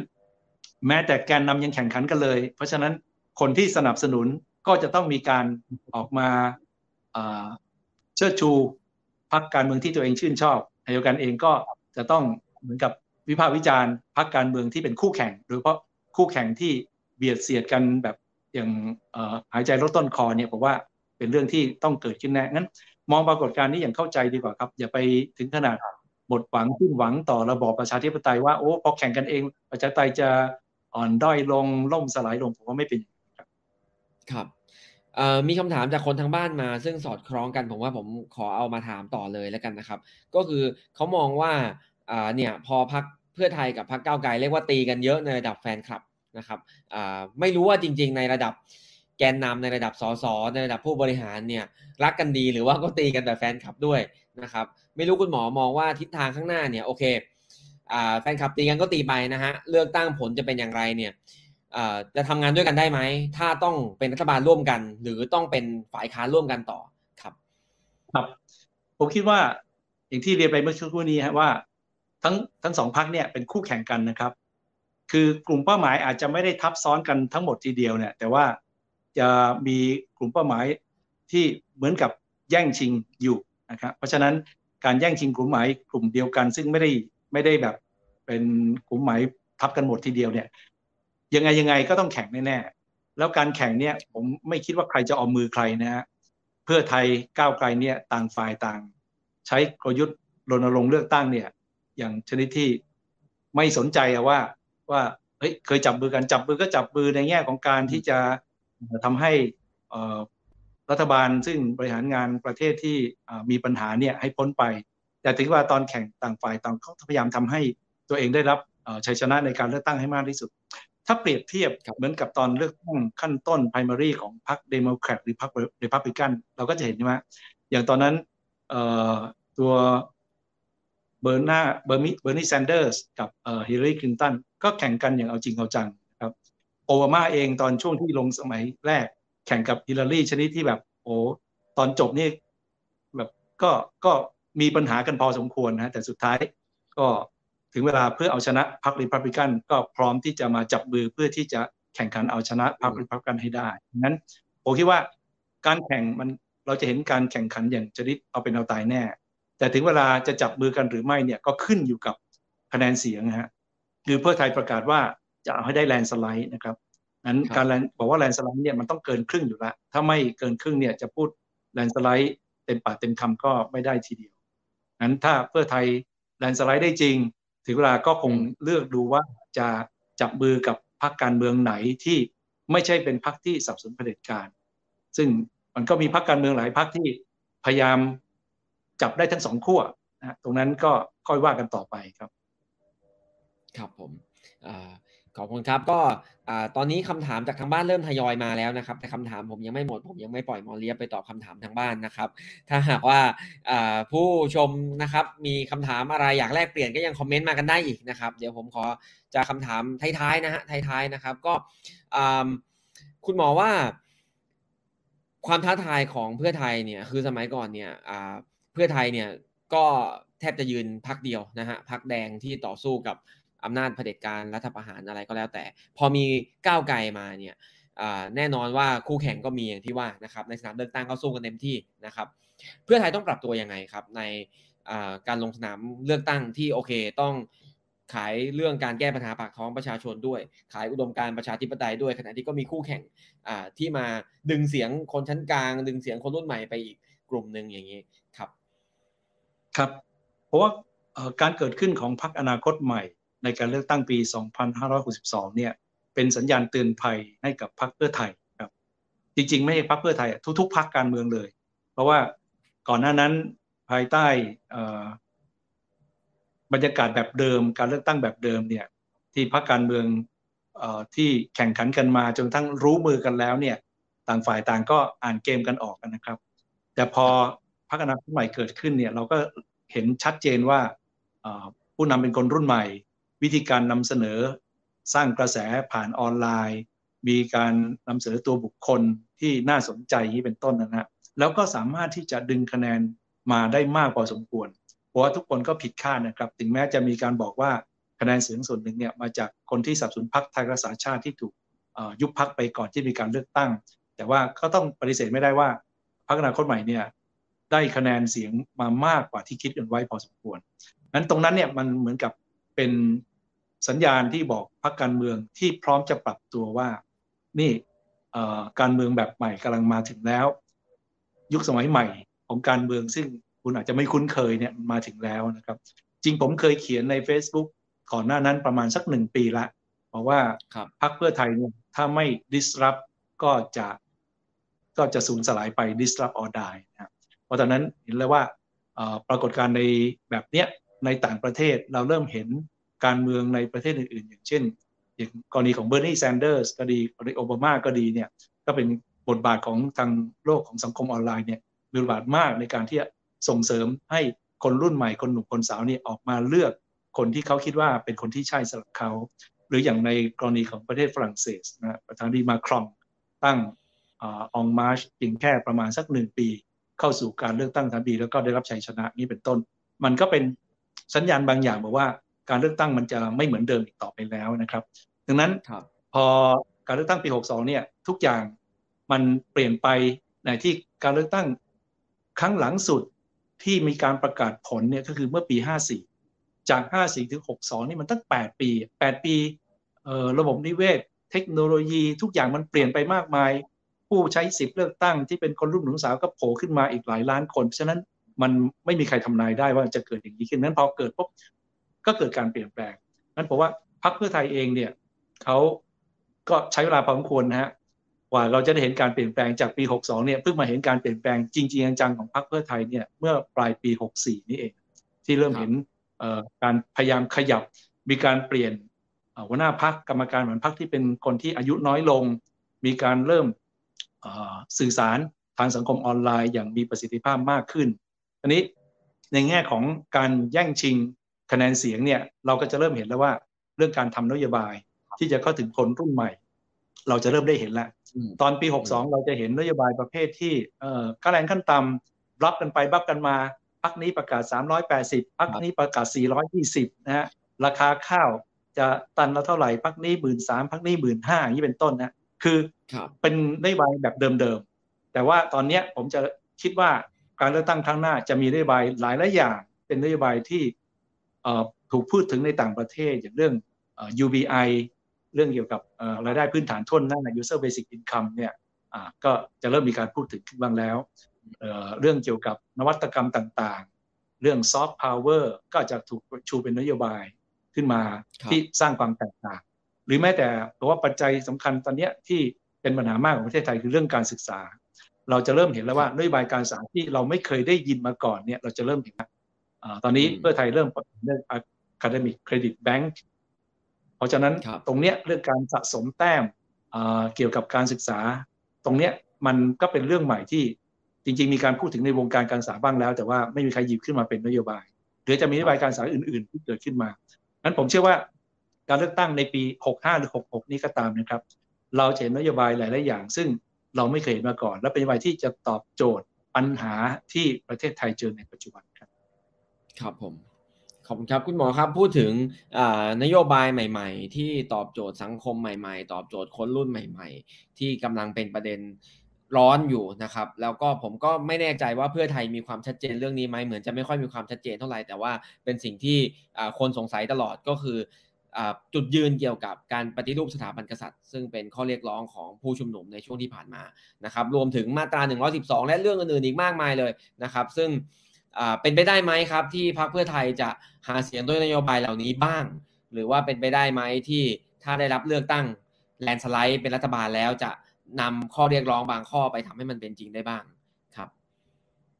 อันนี้ผมคงตอบแทนพรรคเพื่อไทยไม่ได้นะฮะเพราะจริง ๆ ก็ถือว่าเป็นคนนอก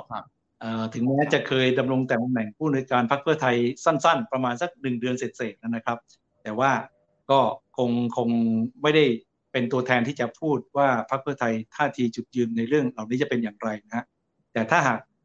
ประเมินจากในอดีตช่วงที่ผ่านมาเนี่ยเราก็เห็นพรรคเพื่อไทยเนี่ยจะเน้นในแง่ของเรื่องอการแก้ปัญหาทางเศรษฐกิจ แล้วมองว่าปัญหาเรื่องความเดือดร้อนเรื่องปากท้องประชาชนเนี่ยเป็นเรื่องเร่งด่วน และเรื่องใหญ่เร่งจริงก็ เดือดร้อนไปทุกหย่อมย่านะครับ ผมคิดว่าพรรคเพื่อไทยเนี่ยคงจะชูประเด็นเรื่องเกี่ยวกับเรื่องเศรษฐกิจ เรื่องสาธารณสุขเนี่ยเป็นเรื่องหลักเลยนะครับ ส่วนประเด็นเรื่องประชาธิปไตยผมคิดว่าก็คงยังเป็นเรื่องที่พรรคเพื่อไทยก็คงจะมีการพูดต่อ เพราะว่าอย่างในการประชุมใหญ่ที่ขอนแก่นเนี่ยเราจะเห็นคำปราศัยของคุณชัยเกษมนะครับ ซึ่งเป็นตอนนี้ก็ยังเป็นคนดิเดตนายมนตรีของพรรคเพื่อไทยอยู่นะครับ ถ้าหากป่วยประยุทธ์ลาออก ต้องมีการเลือกนายกรัฐมนตรีกันใหม่ในรัฐในรัฐสภาเนี่ยคุณเกษมก็เป็นแคนดิเดตนายกรัฐมนตรีคนหนึ่งที่จะต้องถูกเข้าไปร่วมในการโหวตด้วย คุณเกษมก็พูดเรื่องเกี่ยวว่าเรื่องของความยุติธรรม การดำรงความยุติธรรม การไม่ใช้อำนาจเกิน จากที่ไปไปร่วมล้ำสิทธิของประชาชนนะครับเรื่องของ1นึเองเนี่ยพรรคเพื่อไทยเองก็เคยมีท่าทีว่า เรื่องของมาตรา1นึเนี่ยควรจะต้องมีการพูดคุยในที่ประชุมสภา เพื่อจะช่วยกันหาบทสรุปที่เหมาะสมสำหรับสังคมไทยนะครับ คือก็เหมือนกับยอมรับว่ามันต้องมีการพูดคุยกันแน่ เพราะว่ามันมีปัญหาเรื่องวิธีบังคับใช้ที่ผ่านมาที่อาจจะมีผลบังคับใช้ที่มันไม่เหมาะสมเกินเลยจากข้อแบบที่ควรจะเป็นนี้เป็นต้นนั้นตรงนี้ก็เหมือนกับเป็นท่าทีที่มองว่าตรงไหนที่มันมีปัญหาเรื่องความยุติธรรม การใช้อำนาจเกินเนี่ย ก็ต้องมีการทบทวนครับ แต่ว่าท่าทีในเรื่องของไปไกลกว่านั้นเนี่ย ผมยังไม่เห็นว่าพรรคเพื่อไทยเนี่ยก็ได้แสดงท่าทีตรงนั้นครับ ครับผมก็หวังว่าคงจะมีการพูดคุยกันนะครับ แล้วก็ถ้าเกิดว่าจะลงสนามเลือกตั้งจริง ๆ เนี่ยยังไงประเด็นเหล่านี้คงเป็นประเด็นที่พักคงจะต้องถูกถาม หรือว่าต้องตอบคำถามประชาชนที่เวลาไปหาเสียง หรือว่าเวลาไปเวทีดีเบตอะไรอย่างนี้อยู่แล้วนะครับ ก็เป็นโจทย์อีกโจทย์หนึ่งของพักที่ ประกาศจะแลนสไลด์นะครับ จะแลนสไลด์ได้ไหมจะเอาเสียงกลุ่มนี้ของคนที่ต้องการเป็นรูปสถาบันมาได้บ้างหรือเปล่านะครับ ก็ผมก็รบกวนเวลาคุณหมอเลียบมาประมาณชั่วโมงนึงแล้วนะครับ ต่อไปก็จะเป็นคำถามจากทางบ้านบ้างนะครับ ก็ขออภัยและขออนุญาตคนทางบ้านคือ ผมเห็นคำถามทางบ้านบางคำถามเป็นคำถามที่เข้ากับเรื่องบางช่วงบางตอนพอดี ผมก็เลยหยิบมาถามไปแล้วนะครับ ก็ถ้ายังมีอีกหลายคำถามนะครับ ที่ยังไม่ถามก็เริ่มจากคำถาม อันแรกเลยแล้วกันนะครับจะจะขึ้นขึ้นมาให้ด้วยไหมครับ ครับผมคำถามจากทางบ้านนะครับคำถามแรกเขาถามว่าตอนที่เปิดตัวกลุ่มแคร์นะครับ มีลักษณะของการเป็นแพลตฟอร์มที่ค่อนข้างเปิด แต่ในระยะหลังค่อนข้างผูกติดกับคุณทักษิณชินวัตรส่งผลให้ส่งผลทำให้การเปิดน้อยลงหรือไม่อย่างไรครับพูดถึงกลุ่มแคร์สักหน่อยครับหมอเลียบครับ จริงหรือเปล่าครับ แคร์ผูกติดกับคุณทักษิณมันส่งผลยังไงหรือเปล่าครับ จริงๆกลุ่มแคร์เนี่ยเราเริ่มเปิดตัวตั้งแต่เดือนมิถุนายน 2563 นะครับ ตอนนั้นอย่างที่ได้เล่าให้คุณยิ่งชีพฟังไปแล้วว่า อันนั้นด้วยความกังวลเรื่องโควิด ซึ่งมันกำลังจะเข้าสู่สีอยู่อย่างรุนแรง เราก็เลยพูดคุยกันว่าไม่ไหวแล้วบ้านเมืองจะไปไม่รอด แล้วก็เชิญดรสุภสายเชื้อ เชิญ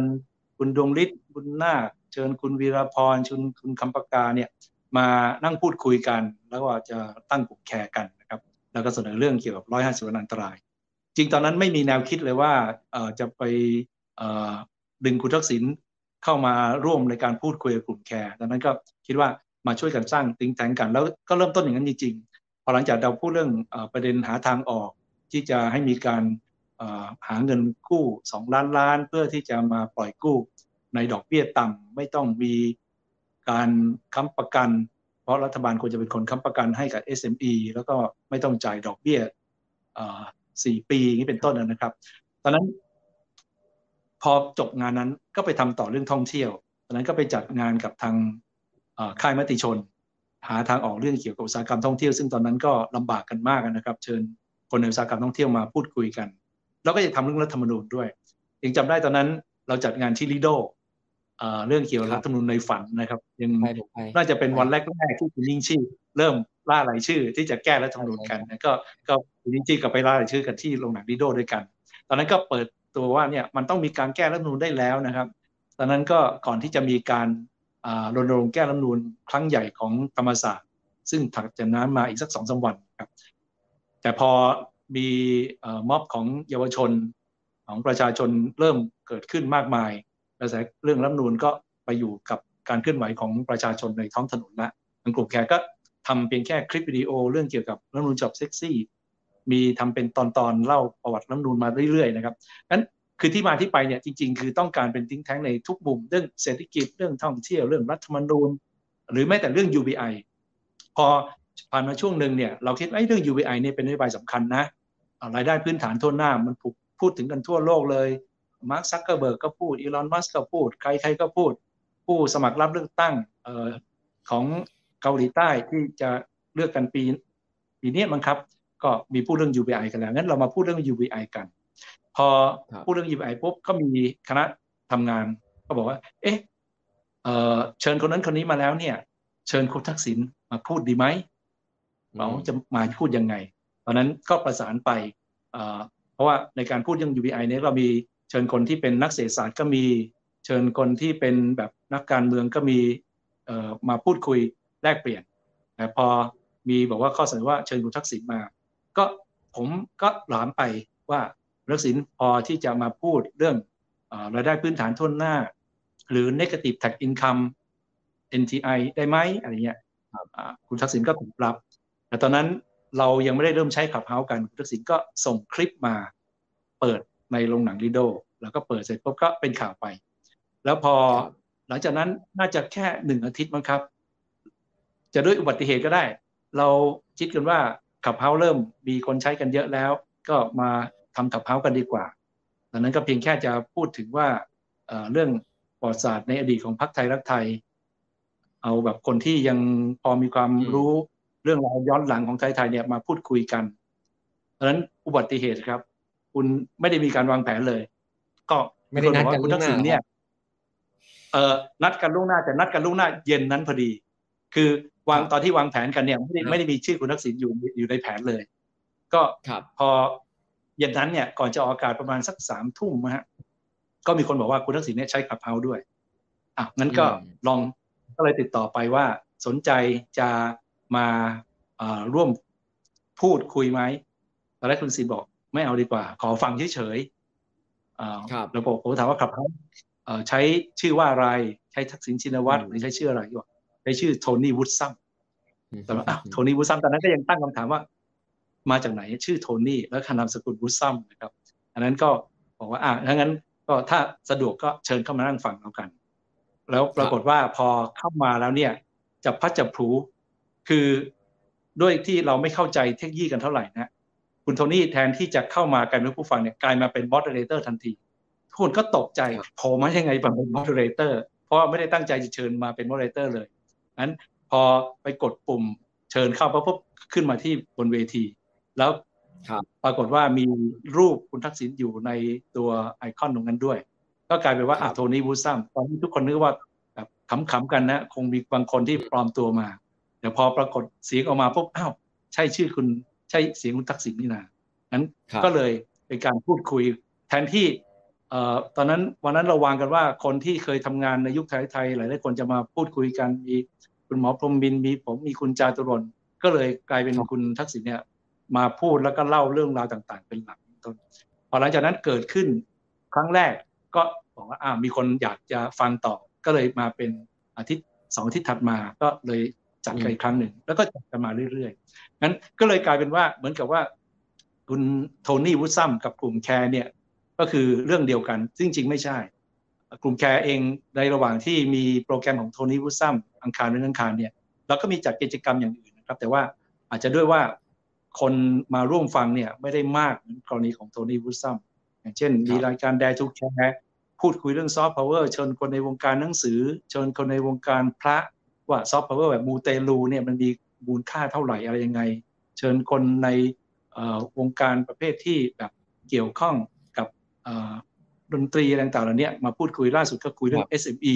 ตัวเล็กๆ จะทำอะไรกันบ้างนั้นกิจกรรมอื่นมีมากมาย แต่ด้วยว่ากิจกรรมอื่นเนี่ยมันมันไม่อยู่ในสปอตไลท์ครับสปอตไลท์มันอยู่ในรายการโทนี่วูดซัมอังคารเป็นอังคารก็เลยกลายเป็นว่าเมอร์แคร์ก็คือโทนี่วูดซัมซึ่งจริงไม่ใช่ครับ ครับผมก็ คนฟังล้นหลามนะครับ พอคุณโทนี่มาก็เรียกว่าเปลี่ยนโมเมนตัมคนฟังเปลี่ยนโมเมนตัมบทสนทนาทางการเมืองไปเยอะพอสมควรนะครับ คนก็เลยจำได้เยอะว่าอ๋อแคร์ทำอันนี้จริง ๆทำมาก่อนหน้านั้นหลายอย่างนะครับอ่าผมก็ได้ไปร่วมงานคนที่อยู่ครับในวันที่ไม่มีโทนี่ก็ก็ยังจำได้ครับผม คำถามต่อไปนะฮะคือพอดีเมื่อกี้คุณหมอพูดถึงคุณคำประกาศที่มาร่วมทำแคร์ด้วยกันตั้งแต่แรกทางบ้านเขาก็ถามมาพอดีว่าคุณหมอมองอย่างไรกับการแสดงความคิดเห็นเรื่องสลิ่ม phase สองของพี่แขกคำประกาศเมื่อสองสัปดาห์ก่อนครับครับ ก็เป็นอีกประเด็นหนึ่งนะฮะใช่จำไม่ได้นี่ก็ตัวอย่าง ครับเหมือนมันนี่ก็คือตัวแคร์ที่ว่าอะไรนะครับ เหมือนคุณคำประกาพูดออกช่องของแคร์ด้วยหรือเปล่านะครับ ผมจำใช่ครับ ใช่ครับ ใช่นะใช่ครับ คืออย่างที่เรียนไปเมื่อสักครู่นี้แคร์ไม่ได้มีเฉพาะรายการโทนี่อังคารเป็นอังคารเท่านั้น ก็พยายามที่จะมีรายการอื่นที่เมื่อสักครู่นี้ที่บอกว่าเราทำคลิปและตูนจอบเซ็กซี่สิบสามตอนเอ่อแต่เสียดายจังคนดูน้อยจังนะทั้งที่ทำงานกันหนักมากนะ ไปค้นคว้าอะไรกันเยอะแยะเลย ถ่ายกันเอ่อแชมป์ธีรชัยและวิวัฒก็มาเป็นแบบคนนำเดินเรื่องอะไรเงี้ยนะ น้องๆที่เขาทำเนี่ยเขาไปศึกษาข้อมูลเยอะมาก ไปพูดคุยอาจารย์รัฐศาสตร์ โอ้ทุกคนเยอะแยะ ปรากฏว่าคนดูน่าจะหลักพันเองนะครับ ไม่ยังไม่ถึงหลักหมื่นเลยนะฮะตรงเนี้ยก็เป็นสิ่งที่ที่เราก็อยากจะเผยแพร่อย่างของรายการอื่นก็พยายามเสริมกันขึ้นมานะครับอันนี้ของคุณคำปากาเนี่ยซึ่งเป็นผู้ก่อตั้งแคร์คนหนึ่ง ก็นั่งพูดไกลคุยกันว่าเออเนี่ยเหมือนน่าจะมีรายการนะ ก็เป็นรายการพิเศษชื่อ In Her Classroom คุณกรรมการก็จะมาเลคเชอร์ทำเหมือนกับเป็นการสอนกันในห้องเรียน แล้วก็พวกเยาวรุ่นกลุ่มแคร์เนี่ยก็จะแบบเรียนรู้อะไรอย่างนี้ไปเนี่ยอันนี้จริง ๆ จัดมาหลาย episode แล้วนะครับ พูดถึงเรื่องสารพัดแล้วก็พอมา episode เนี้ยพูดเรื่องสลิ่ม phase สองพอสลิ่ม phase สองจริง ๆ ก่อนหน้านั้นเอ่อ episode อื่นๆเนี่ยเป็นคลิปธรรมดาไม่มีการมาทำโพสต์ แต่พอสลิ่ม phase สองเนี่ยทาง น้องๆบอกเอ๊ะเรามาทำโพสต์กันอะไรเงี้ยเพื่อที่จะเหมือนกับเป็นบันทึกก็เลยทำออกมา ก็กลายเป็นเรื่องพอดี คือถ้าคำบรรยายนี้หรือโพสต์เนี่ยมันไม่ได้เกิดขึ้นในช่วงที่มีเรื่องสภาล่ม มันอาจจะไม่เป็นประเด็นนะครับ มีเรื่องสภาล่มปุ๊บมีการโต้ตอบกันไปมาระหว่างคนที่เป็นแฟนคลับของเพื่อไทยแฟนคลับของก้าวไกล มันก็เลยเหมือนอันเนี้ยเป็นคนร่วมอยู่ในเหตุการณ์ด้วยทุกโชคร้ายจังเลย เกิดไปโพสต์ ก่อนหน้านั้นนานๆหรือหลังนั้นนานๆก็จะไม่มีปัญหาขนาดนี้หรอกอะไรเงี้ยก็เลยกลายเป็นเป็นเรื่องเป็นราวไป แต่ว่าก็เรียนด้วยความตั้งใจว่าต้องการที่จะแบบเหมือนกับว่าศึกษาปรากฏการณ์ว่าขณะนี้มันมีปรากฏการณ์อย่างนี้เกิดขึ้นจริงหรือไม่ผิดถูกไม่มีใครรู้ สามารถโต้ตอบโต้แย้งกันได้อันนี้อันนี้ก็เป็นเรื่องของการที่ว่าอยากให้เป็นทิ้งแท้คือว่าถ้าคนเห็นต่างเออผมก็บอกน้องๆในทีมว่า ถ้ามีใครที่เสนอความเห็นมาแล้วแตกต่างยินดีเลยแล้วก็เผยแพร่ต่อ อย่างน้อยก็จะได้มีการที่จะมาถกเถียงกันว่าเรื่องราวต่างๆ เนี่ยมันเป็นอย่างไรครับครับผมก็เป็นประเด็นฮอตประเด็นหนึ่งนะฮะที่ขึ้นมาแล้วก็เอ๊สุดท้ายเหมือนเหมือนมีบางอันลบไปด้วยใช่ไหมครับเออจริง ๆ คือเป็นเป็นโพสต์แรกถูกลบไป เพราะว่าคือใช้ภาษาแบบวัยรุ่นนะครับ คือคือพีแบบเออก็มีคนติงเหมือนกันว่า ภาษาวัยรุ่นเนี่ยบางทีมันอาจจะไม่สอดคล้องกับบริบทที่เราต้องการพูดเรื่องในลักษณะที่เหมือนกับเป็นการบันทึกปรากฏการณ์นั้นก็เลยมีการบอกว่างั้น เอาลงก่อนเอาภาษาวัยรุ่นออกไปให้หมดนั้นจริง ๆ แล้วเนื้อหาหลักๆเหมือนเดิม แต่เปลี่ยนภาษาวัยรุ่นที่แบบประเภทวัยรุ่นมากๆ แล้วทำให้รู้สึกว่าไม่เอาจริงเอาจังบอกไม่ใช่ เพราะอันนี้คือเหมือนกับว่าเป็นการแลกเปลี่ยนข้อมูล แล้วมันต้องใช้ท่าทีที่จริงจังไม่ใช่ท่าทีที่แบบอาจจะเล่นๆประมาณนั้นครับครับ ซึ่งก็เป็นช่วงเผ็ดร้อนพอดีนะครับ แล้วก็ดูเหมือนว่าช่วงเผ็ดร้อนก็จะยังอยู่กับเราอีกสักพักนึงก็อาจจะต้องหลบภาษาวัยรุ่นกันอย่างที่คุณหมอว่านะครับคำถามข้อต่อไปละครับเลยนะครับข้อต่อไปเขาอ๋อหมอชลนานเพิ่งพูดว่าได้กลิ่นรัฐประหารครับ คุณหมอเลียบได้กลิ่นเหมือนกันไหมครับผมไม่อยากได้ยินเลย ก็ต้อง เออผมก็ไม่อยากได้กลิ่นนะครับ คือจริง ๆ เนี่ยมันก็มีการปล่อยของกันมาเป็นระยะระยะอยู่แล้วเออมีตั้งแต่ปลายปีที่แล้วก็มีคนพยายามปล่อยข่าว แต่ผมคิดว่าการทำรัฐประหารในช่วงต่อไปเนี้ยมันยากมากนะครับ มันไม่เหมือนตอนปีห้าเจ็ดไม่เหมือนตอนปีสี่เก้าเพราะว่าการทำรัฐงานเนี่ยรัฐประหารนี่มันเงื่อนไขอย่างหนึ่งคือต้องมีความสุกงอมของสถานการณ์ ตอนปีสี่เก้าความสุกงอมสถานการณ์ก็คือค่อย ปั่นกันขึ้นมาเรื่อยๆจนกระทั่งรู้สึกว่าถ้าไม่ทำรัฐประหารเนี่ยบ้านเมืองจะพังทลาย เพราะฉะนั้นเหมือนต้องแบบตัดก่อนตายเตือนก่อนวายวอดนะฮะเพราะฉะนั้นต้องต้องรีบทำซะอะไรอย่างนี้นะครับ หรือตอนปี 57 ก็เหมือนกันนะฮะมีการชุมนุมของกปปสมาตั้ง 6 เดือนแล้ว บ้านเมืองไม่รู้จะหาทางออกไงมันเหมือนเป็นสุญญากาศ รัฐบาลก็มีแค่รัฐรักษาการการเลือกตั้งก็ไม่สามารถจะเกิดขึ้นได้ มันก็เหมือน เป็นการพยายามหาทางออกทุกคนก็คิดว่าเออทางออกนี้ดีแล้ว แต่ถ้าวันนี้ถามว่าทางออกเรื่องรัฐประหารเนี่ยเป็นทางออกที่ทุกคนอยากเห็นไหมผมคิดว่าไปถามคนส่วนใหญ่นะครับบอกว่า 95 99ไม่มีใครอยากทำแล้วเพราะว่าการทำรัฐประหารวันนี้มันไม่ใช่ทางออกแน่ๆการทำรัฐประหารมันจะยิ่งซ้ำเติมสถานการณ์ เพราะเราไม่รู้ว่านานาชาติเขาจะยอมรับไหมแล้วทำรัฐประหารแล้วใครจะมาทำหน้าที่บริหารประเทศต่อไป ขนาดทุกวันนี้คนที่มีความรู้ความสามารถยังไม่มีใครอยากมาร่วมสังฆกรรมกับตัวรัฐบาลในขณะนี้เลยนะครับมีคนที่ถูกท่ามาเป็นรัฐมนตรีคลัง อยู่ได้ไม่ถึงเดือนก็ต้องเอาลาออกไปนี่เป็นต้นนะครับฉะนั้นคนเก่งๆผมว่าในสังคมไทยมีมาก แต่ถ้าบอกทำรัฐประหารแล้วเชิญคนเก่งมาร่วมบริหารประเทศผมว่าทุกคนไม่เอา ทุกคนบอกว่ามีปัญหาสุขภาพเมียไม่ให้มากันหมดนะครับงั้นคนทำรัฐประหารเนี่ยทำได้แต่อยู่ไม่ได้งั้นเขาต้องคิดหนักั้นผมเชื่อว่ากลิ่นรัฐประหารเนี่ยมีคนพยายามปล่อยนะฮะจะปล่อยด้วยเป็นการบลัฟเพื่อเอ้ยอย่าไปรุกไล่จนกระทั่งแบบต้องยุบสภานะหรือเปล่าอะไรอย่างนี้นะครับฉะนั้นบอกว่าอันนี้ก็เป็นเรื่องที่ฟังฟังไว้แต่ว่าผมไม่คิดว่าเป็นจริงเป็นจังครับ ครับผมก็หวังเช่นนั้นเหมือนกันนะฮะคือผมก็เห็นด้วยกับคุณหมอเลียบนะฮะว่า มันคงไม่ได้เกิดง่าย ๆ ในสถานการณ์แบบนี้นะครับ แต่ก็จะเล่าให้ฟังในมุมอยากแชร์แชร์ในมุมที่ผมทำงานนะครับคือการติดตามเรื่องการละเมิดเสรีภาพการแสดงออกของประชาชนเนี่ยจะเห็นว่าปฏิบัติการของทางทางทางทหารก็ดีตำรวจก็ดีเนี่ยมันจะมาเป็นเวฟเวฟคือมันไม่ไม่ได้สม่ำเสมอเท่ากัน มันจะมีช่วงที่อยู่ดีๆเขาก็จะไปบ้านคนนั้นคนนี้โดยไม่มีเหตุผลอยู่ดีๆเขาก็จะมาบล็อกเว็บอยู่ดีๆเขาจะมาปิดสื่อปิดไอ้นั่นไอ้นี่อะไรเงี้ยซึ่งมันจะเป็นช่วงที่เขาอะรู้สึกอินสิเคียว คือรู้สึกว่าตอนนี้เขาไม่ได้สามารถกลุ่มอำนาจได้ตอนที่เขาใช้อำนาจเยอะๆคือหลังที่เขายึดอำนาจนะฮะเขาก็จะไปบ้านทุกคนไปจับคนนั้นคนนี้ไปเข้าค่ายไอ้สองสาเดือนที่ผ่านมาเนี่ย มันบรรยากาศเหมือนปีห้าเจ็ดเลยฮะคือมันไปบ้านคนนั้นคนนี้ไม่รู้ไปทำอะไรนะครับ ก็ตอบไม่ได้คือผมก็คิดว่าคงไม่ได้รัฐประหารหรอก แต่ว่า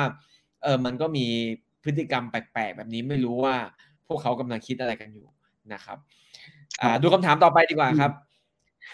ครับครับดูถ้าคุณหมอจะเสริมอะไรก็ได้นะฮะไม่เป็นไรคถามต่อไปนี่ยังนะฮะ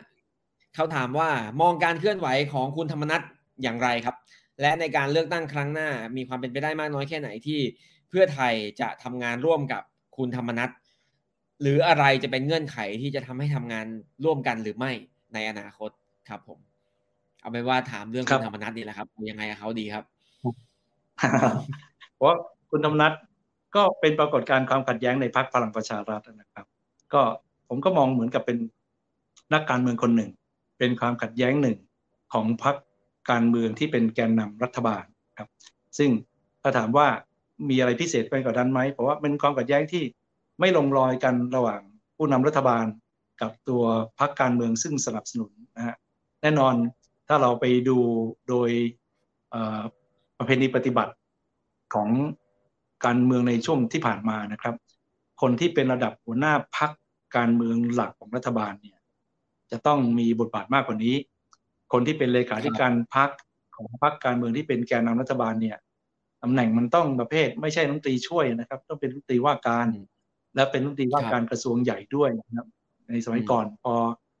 ประชาธิปัตย์เป็นแกนนำเลขาธิการพักก็จะเป็นรัฐมนตรีว่าการกระทรวงมหาดไทย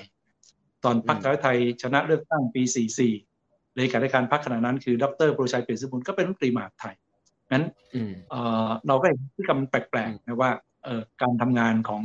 พรรคแกนนำกับตัวนายมนตรีเนี่ยไม่ไม่ฝ่ายจูนเท่าไหร่นั้นปรากฏการณ์เขาก็มีเนี่ยจองอยู่แล้ว จองมานานแล้วเขาไปไม่ได้ก็ต้องคนนี้ครับ ซึ่งซึ่งอันนี้มันไม่ใช่การเมืองแบบในในลักษณะที่เราคุ้นเคยนะ การเมืองแบบนี้เป็นการเมืองสมัยยุคปี 2520 ทศวรรษ 2520 ที่มีโคต้าพิเศษสำหรับตัวนายกรัฐมนตรีนะฮะตอนนี้ก็เป็นโคต้าพิเศษพวกกระทรวงการคลังกระทรวงสำนักงานก็เป็นโคต้าในรัฐมนตรีหมดซึ่งการเมืองปกติจะไม่เป็นอย่างนั้นนะครับงั้นก็เข้าใจได้ว่าพอมาถึงจุดหนึ่งเนี่ยพอมีปัญหาเรื่องเกี่ยวกับภายในพักแกนนารัฐบาล ก็ความขัดแย้งเนี่ยมันก็ฝีแตกออกมา พอฝีแตกออกมาเนี่ยคุณธรรมนัฐ จะอยู่อย่างนั้นไปเรื่อย ๆ ก็คงลำบากงั้นพอมาถึงวันนี้ มันก็ถึงจุดที่คงแยกทางกันแล้วนะครับ แต่ทีนี้ถ้าถามว่าแล้วคุณธรรมนัฐจะมีบทบาทต่อไปหรือไม่ ผมว่าก็อยู่ตรงที่อำนาจต่อรองคุณธรรมนัฐนะครับว่า ณวันนี้มีอะไรมีไพ่อะไรอยู่ในมือ พร้อมที่จะเดินหน้าสร้างพรรคเศรษฐกิจไทย ซึ่งรู้จะเปลี่ยนชื่อหรือเปล่านะฮะเข้าสู่การเลือกตั้งได้แค่ไหน มีคนพร้อมที่จะเดินตามคุณธรรมนัฐได้มากแค่ไหนนะครับ ถ้าถามว่าแล้วอ่านเกมว่าพรรคเพื่อไทยเนี่ย จะจับมือใครบ้างหลังการเลือกตั้ง ผมคิดว่าณวันนี้ยังไม่ถึงวันเลือกตั้ง หรือแม้แต่การเลือกตั้งครั้งก่อนก็ตามนะครับ ไม่มีพรรคการเมืองไหน บอกว่าจะจับมือกับใครแน่ๆ ส่วนใหญ่ก็คือจะบอกว่าเราจะเอาชนะการเลือกตั้งให้ได้มากที่สุดเท่าที่เป็นไปได้ แล้วก็ถ้าจะจับมืออาจจะมีเชิงอุดมการว่าจับมือที่คนที่ไม่สับสนเผด็จการ ตรงนั้นอาจจะเป็นพูดเป็นปักหลักไว้ได้นะครับงั้นถ้าณวันนั้นเนี่ยพรรคเมืองไหนสับสนพลเอกประยุทธ์ ถ้ามองว่าประยุทธ์ก็มาจากการทำรัฐประหาร และยังสับสนเป็นประยุทธ์อยู่ก็ก็คงยากที่จะจับมือกันเนี่ยถ้าบอกว่าประกาศตัวอย่างนี้นะครับงั้นผมว่าพรรคเพื่อไทยเนี่ยแน่ๆก็คือว่าเอาชนะการตั้งให้ได้มากที่สุด แล้วยิ่งถ้าแลนสไลด์ได้เกิน 250 อันนั้นก็จะเป็นจุดที่พรรคเพื่อไทยเนี่ยจะเลือกที่จะจับมือใคร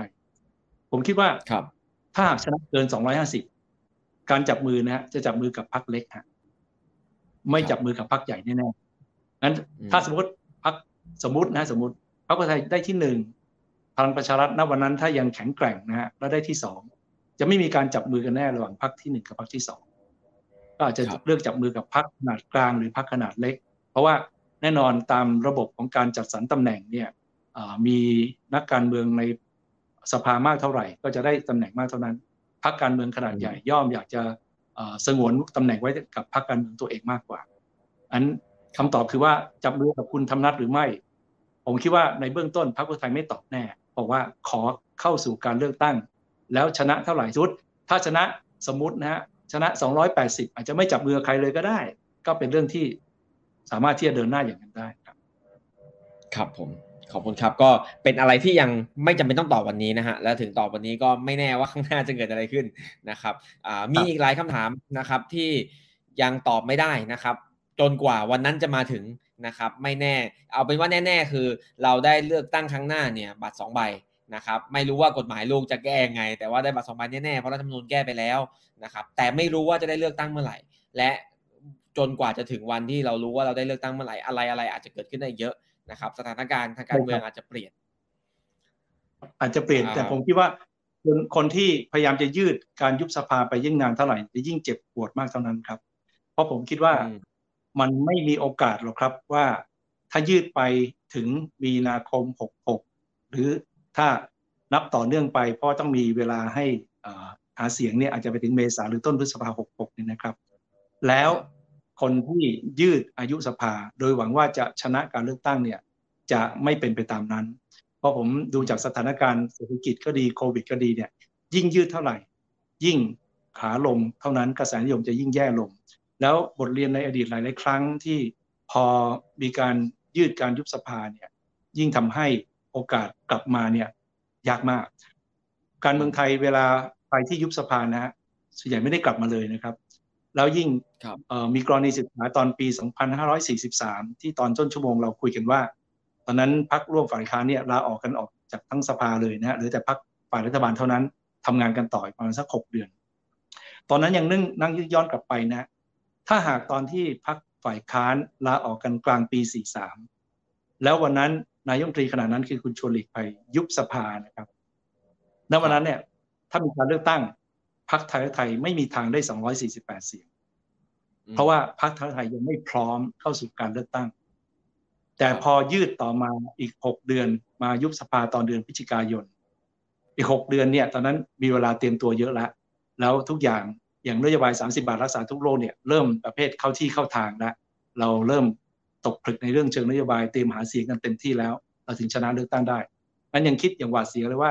ถ้าวันนั้นคุณชวนยุบสภาสัก พฤษภาสี่สามวันนั้นคุณชวนอาจจะกลับมาเป็นนายกใหม่ เพราะว่าอาจจะชนะเลือกตั้ง ฉันใดฉันนั้น คุณประยุทธ์ถ้ายิ่งยืดการยุบสภาไป สมมติว่าไปหลังจากเอเปกแล้วไปยุบสภานะฮะ